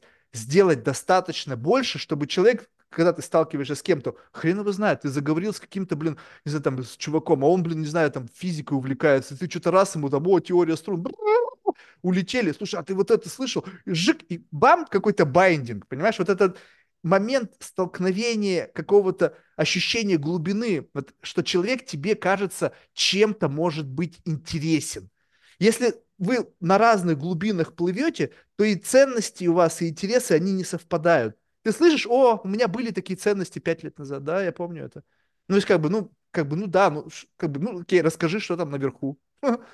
А, ну да, ну все по-прежнему. Новые игроки, новые рожи, а в принципе все то же самое. Поэтому все же заинтересованы как бы вот этого. Поэтому, не знаю, вот мне лично вот идея в том, как бы тоже непонятно как. С общением с людьми, да, но это вроде как капитана пичевидность. Опять, Марк, общайся с интересными людьми, и они тебя будут обогащать. Да, но вопрос, как научиться извлекать из них вот это вот какое-то вот, знаешь, вот не энциклопедические знания, а какую-то эссенцию вот знаний. Знаешь, вот как бы ты добился там как бы из изучения там, не знаю, там высоких энергий, либо там изучения частиц там физики, либо там в биологии что-то. Но это не это как бы результат, но то, как ты к этому пришел, вот как бы логика того, как ты смотрел на вещи, под каким углом, что ты делал, это что-то, что универсально, из этого можно вытащить. То есть к чему это применимо, не принципиально. Это как бы, знаешь, вот как микроскоп какого-то видения извлек. И, О, а можно на это, вот на эту штуку посмотреть, а вот на эту посмотреть. Сейчас не принципиально, на что я буду смотреть через призму твою специфического восприятия мира. Как бы ты увидел это только потому, что ты был таким. Все смотрели в эту точку, но ты один увидел, что тебя отличает от всех этих людей, что позволило тебе видеть то, что ты увидел. И знаешь, как будто бы как бы раз это раз и такие дополнительные goggles, какая-то призма, знаешь, как диафильмы. Шк, шк, шк. А теперь я могу смотреть мир так, так, так. И у тебя просто чем больше фильтров посмотреть на одну и ту же ситуацию с позиции таких снэпчатов восприятия других людей, тем, соответственно, у тебя объемность какая-то появляется, перспектива, не просто зашоренность, я вижу так и никак иначе. Но это очень, мне кажется, такой, знаешь, непростой путь, потому что внутри всего этого процесса есть такое, знаешь, как бы эго и пафос собственный такой какой-то. А, я-то понял, а ты нет. И вот как бы как не скатываться вот в это вот, они все дураки, а я самый умный, либо, знаешь, либо как бы, ой, мне не нравится твоя точка зрения, ой, еще что-то там, ой, какая глупость, а как бы оставаться в этот момент чуть-чуть быть заинтересованным. Слушай, а почему я так решил? Почему вот я прям так категорично сужу о чем-то на основании чего? Откуда в мне вот в это вот? И вот этот вот такая, знаешь, самоопросник такой бесконечный по, как только ты обнаруживаешь что-то, дает тебе возможность начать, начинать в людях видеть то, что потенциально может быть тебе полезно. Как, знаешь, некий, как бы, как способ извлечения этой информации. А дальше уже в нужный момент ты как-то понимаешь, что о, вот в этой ситуации применимо вот это знание, применим этот навык. Этот человек потенциально как бы обозначил свой level. Ты говоришь, о, а у меня есть, знаешь, как говорит Джанго, тебе говоришь, что самое верхнее? Вот, он говорит, о, а мне кажется, у меня еще сверху есть. И как только у тебя есть возможность что-то сверху к тому, что есть у человека, как некий его максимум, ты моментально становишься интересным. Потому что, о, интересно, а что у тебя еще есть? Может быть, что-то еще есть? Может быть, по этому вопросу? Бык, бык, бык. Как таким стать человеком? Это не так просто, мне кажется. Да мне кажется, ты ответил, как стать. Ну, опять же, на уровне, когда, как знаешь, как ты сказал, все понимают эти пять пунктов, но инфорсить эти пять пунктов, чтобы это стало некой, как бы, логикой твоего развития, твоего бизнеса, это не одно и то же. То есть... Ну, ты же вот занимаешься, видишь, то есть мы в подкасте, да, у тебя постоянно разные люди, разные вообще, то есть со своими мирами, вселенными, да. Подожди, как бы, да, два часа как бы пообщаться, задать правильный вопрос, где-то каверзный, где-то не очень, где-то легкий, где-то там, то есть и поддерживать разговор в течение даже просто двух часов, два незнакомых человека, и, возможно, скорее всего, кардинально разные, понимаешь? И, ну, это же тоже искусство, и ты набираешь этим, ты набираешь, набираешь, набираешь, набираешь. То, то тебе там один кто-то встретится, там, я вообще другой человек, ты другой человек, у тебя свои принципы, у тебя свои цели, ценности, и мы все равно два часа проговариваем, да, как бы, то есть это же вопрос твой, твой мой, умение там как-то поддержать где-то там на какой-то неудобный вопрос, удобный вопрос. Кажется, это и есть та практика, которая развивает глубину тех граней многогранности в нас во всех. Поэтому, мне кажется, все ок. Ну вот, поэтому, видимо, получается, не зря как бы это затеял. Я тему замутил, да. Да, ну вообще, на самом деле, мне просто нравится трепаться, так что это как бы не сказал бы, что есть какой-то accidental knowledge, да, когда ты что-то делаешь, что тебе нравится, и бам, еще что-то полезное из этого вырастает. Но в целом мне просто нравятся вот, незнакомые люди, нравится как раз-таки вторгаться в этот мир абсолютного незнания, кто перед тобой. Знаешь, это как бы, это какой-то, не, не А, то чтобы выход из зоны комфорта, это наоборот, как бы погружение в твой персональный амьюзмент парк, где у тебя уже все как-то раз, расставлено, где есть свои какие-то приколы, свои ценности, и ты меня как бы ведешь, говоришь, смотри, вот, Марк, вот на этих горках я люблю кататься, вот тут такая петля, тут еще что-то, говоришь, вау, прикольно, а у меня вот по-другому, у меня вот горка вот в другую сторону уходит. И таким образом вот это вот какой-то, знаешь, такой мир, мир новизны, не, не у всех, кстати, эта новизна есть, то есть бывает так, что ты сходил 3-4 амьюзмент парка и плюс-минус одни и те же горки, одни и те же развлечения, то есть не то, чтобы ты, знаешь, каждый день какую-то новизну прям для себя выхватываешь, не потому что это, знаешь, э, это как, знаешь, как, ну, как некая инфляция, когда ты очень, ну, как бы, может взять до любого сэндвича, если ты будешь ходить каждый день в какой-нибудь мишленовский ресторан, через, уверен, через месяц ты будешь уже придираться. А, что-то там не то. Смарт, ты хуел просто, на самом деле. То есть, блядь, это лучшие повара, блин, ты же просто, как бы, просто зажрался. Поэтому становится тяжелее каждый раз, когда новый человек, ты как бы пытаешься судорожно найти что-то новое, но чтобы найти что-то новое, у тебя должен возникать какой-то новый вижен, куда смотреть. То есть как-то свою голову, вот не своего стандартного взгляда на вещи, потому что вот в этом углу обзора ты будешь видеть плюс-минус одинаково. Я это почему-то поймался в этой ловушке, что типа как так, люди все, так, Марк, ты, получается, смотришь одинаково, и тебе кажется, что под этим углом обзора много людей совпадает. Попробуй с угол сменить, ракурс обзора. То есть посмотрел так, если одинаково, как в моменте переместить свой взор, чтобы увидеть что-то другое. Тоже тяжело, потому что ты становишься байс, заложник своего вот какого-то восприятия. Здесь, знаешь, такая тема, чтобы не было тоже там, ты ищешь и подпитываешься вот этими новыми гранями, и ты такой при каждом подкасте такой так сел, такой, ну, давай мне, блядь, новую глубину грани прорабатывать Да, будем. есть такой запрос, прям Вот это серьезно. как бы тоже, да, то есть это уже ожидание, как бы, извини, да, это уже Э, вопрос тебя подсмотреть под другим. Э, Да, но знаешь, откуда это возникает ожидание? И- Оно, воз- да, есть мое собственное, как бы, ну, такое, как бы, инфляция, да, то есть, как бы, но с другой стороны, оно берется, знаешь, на, на основании чего? Вот представь себе, ну, сейчас может быть такой пошлый пример, но он очень будет наглядный. Представь себе, допустим, какой-то дейтинг-эп, и девушка, значит, там в Тиндере смотрит, там чувак пишет, слушай, у меня, значит, там, я там классный любовник, могу трахаться там три часа и член до колена. Она такая, супер, прикольно. В этот момент у нее могут возникнуть ожидания на основании той презентации, которую сам о себе. Это же не то, чтобы ожидания, которые я что-то сам себе нафантазирую. Человек мне сказал, что у него это, это, это. Соответственно, вау. Дальше, когда ты встречаешься с человеком, он пишет, я там эксперт, там невзъебенный по всему, чем только можно. Это то же самое, что та самая история. Окей, раз ты такой, значит, в принципе, а я очень маленький, очень скромные познания. Соответственно, ты меня можешь поразить, буквально шокировать глубиной своих мыслей. Я говорю, шокируй, порази. Ну, как бы, ну, как, либо девушка, давай, еби меня. Пришел чувак, у него писька вот такая и кончил, даже не, не вынимая, блин, из штанов. То есть, погоди, ничего не поняла. Вроде бы ты же мне обещал, что будет фантастический секс и будет член до колена, а получилось все наоборот. И, а в этот момент что тот чувак говорит? Слушай, ну у тебя какие-то ожидания возникли, я тебе вообще не должен ничего доказывать. Я говорю, подожди. То есть я ничего не просил доказывать. Просто тому, кем ты себя назвал, и доказывать не нужно. Ну, то есть, вот Майк Тайсон, ну, буду я его челленджить, чтобы он... Слушай, мне кажется, Майк, ты бить не умеешь. Ну, знаешь, какая глупость? Он говорит, не умею? Лови. Бам! И все, и в реанимации, блин, ну, наверное. А когда человек говорит, я Майк Тайсон, я говорю, слушай, что-то я тебе не верю. Покажи. Кто ты такой, чтобы я тебе показывал? Я говорю, тогда не называйся Майком Тайсоном. Ну, ну, как бы одно с другим должно как-то уравновешиваться. Если ты сказал, я хочу стать Майком Тайсоном, вопросов нет. Все понятно. Ты на пути, чтобы им стать. Может, станешь, может, нет. Но в этой точке ты не он. А когда ты встречаешь человека, и он уже вещает тебя с позиции какой-то величины, и ты говоришь, слушай, ну дай хотя бы прочувствовать эту величину. На, нет, не величина. Видал ей получше.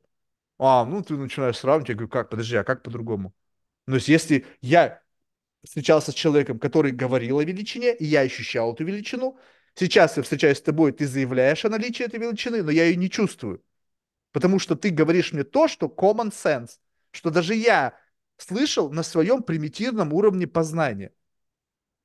Получается так, что ожидания в этой ситуации это не то, чтобы, как бы, знаешь, мои ожидания. Вопрос адекватного восприятия информации, которую человек преподносит о себе, а не ожидания. И поэтому, возможно, да, у меня есть завышенные ожидания, да, потому что я, как бы, мне, мне нравится удивиться, мне нравится узнать что-то новое, но они основаны на том, что человек сам о себе говорит. Если бы ты сказал, слушай, блин, Марк, ну, мне, я никогда не умею, ничего не знаю, я вообще конченый дебил. Ну какие у меня могут в этой ситуации возникнуть ожидания? Да никаких. Ну то есть, ну окей, что-то о чем-то поговорим. Ну когда ты говоришь, я эксперт в отношениях, я думаю, вау. Значит, я что-то могу от тебя спиздить, чтобы потом эту экспертность применить в своих отношениях. Начинаешь разговаривать, и там какая-то лажа. Говоришь, ну что-то фиг его знает. Эксперт где? В детсадиковских отношениях? Ну каких? Активизуй тогда, где ты находишься в этой сложной системе координат. И поэтому а, а, сейчас, а, а, опять же, справедливое замечание. И мне нравится, что есть некоторые люди, кто говорит, Марк, да-да-да-да, но мне приходится так говорить, потому что если я скажу, что я не волшебник, а только учусь, я себя не продам. Потому что слишком перегрет рынок, все кричат, что они самые лучшие. Ну, согласись, ну, как бы, как продать себя? Ты представляешь, ты пришел на, на рынок, да, и все говорят, у меня самые сладкие помидоры. Ты слышишь, говоришь, у меня обычные помидоры. Ну, ну, как бы, вероятность того, что ты продашь в этот день больше, не так велика, да. Найдется кто-то, кто, конечно, по каким-то своим идейным соображениям скажет, ой, эти горлопаны, слушай, мужик торгует помидорами, ну, что, нормально? Нормально, ну, ладно. Но в целом-то это сложно, нужно конкурировать, и понятно, откуда запрос на вот это выпячивание себя как эксперта, как там все всезнайку, гуру и все остальное. Ну, я так, извини меня, что написано, то так я отношусь к этому. Так что вот, ладно, Михаил, рад был с тобой пообщаться, желаю тебе успехов в этом непростом бизнесе, потому что все меняется, и приходится вам все внутри перетряхать. И с наступающим да, Новым годом. Спасибо за возможность, да, поучаствовать, по, увидеть какие-то другие точки, грани. Это интересно очень. Пока. Все, пока на связи.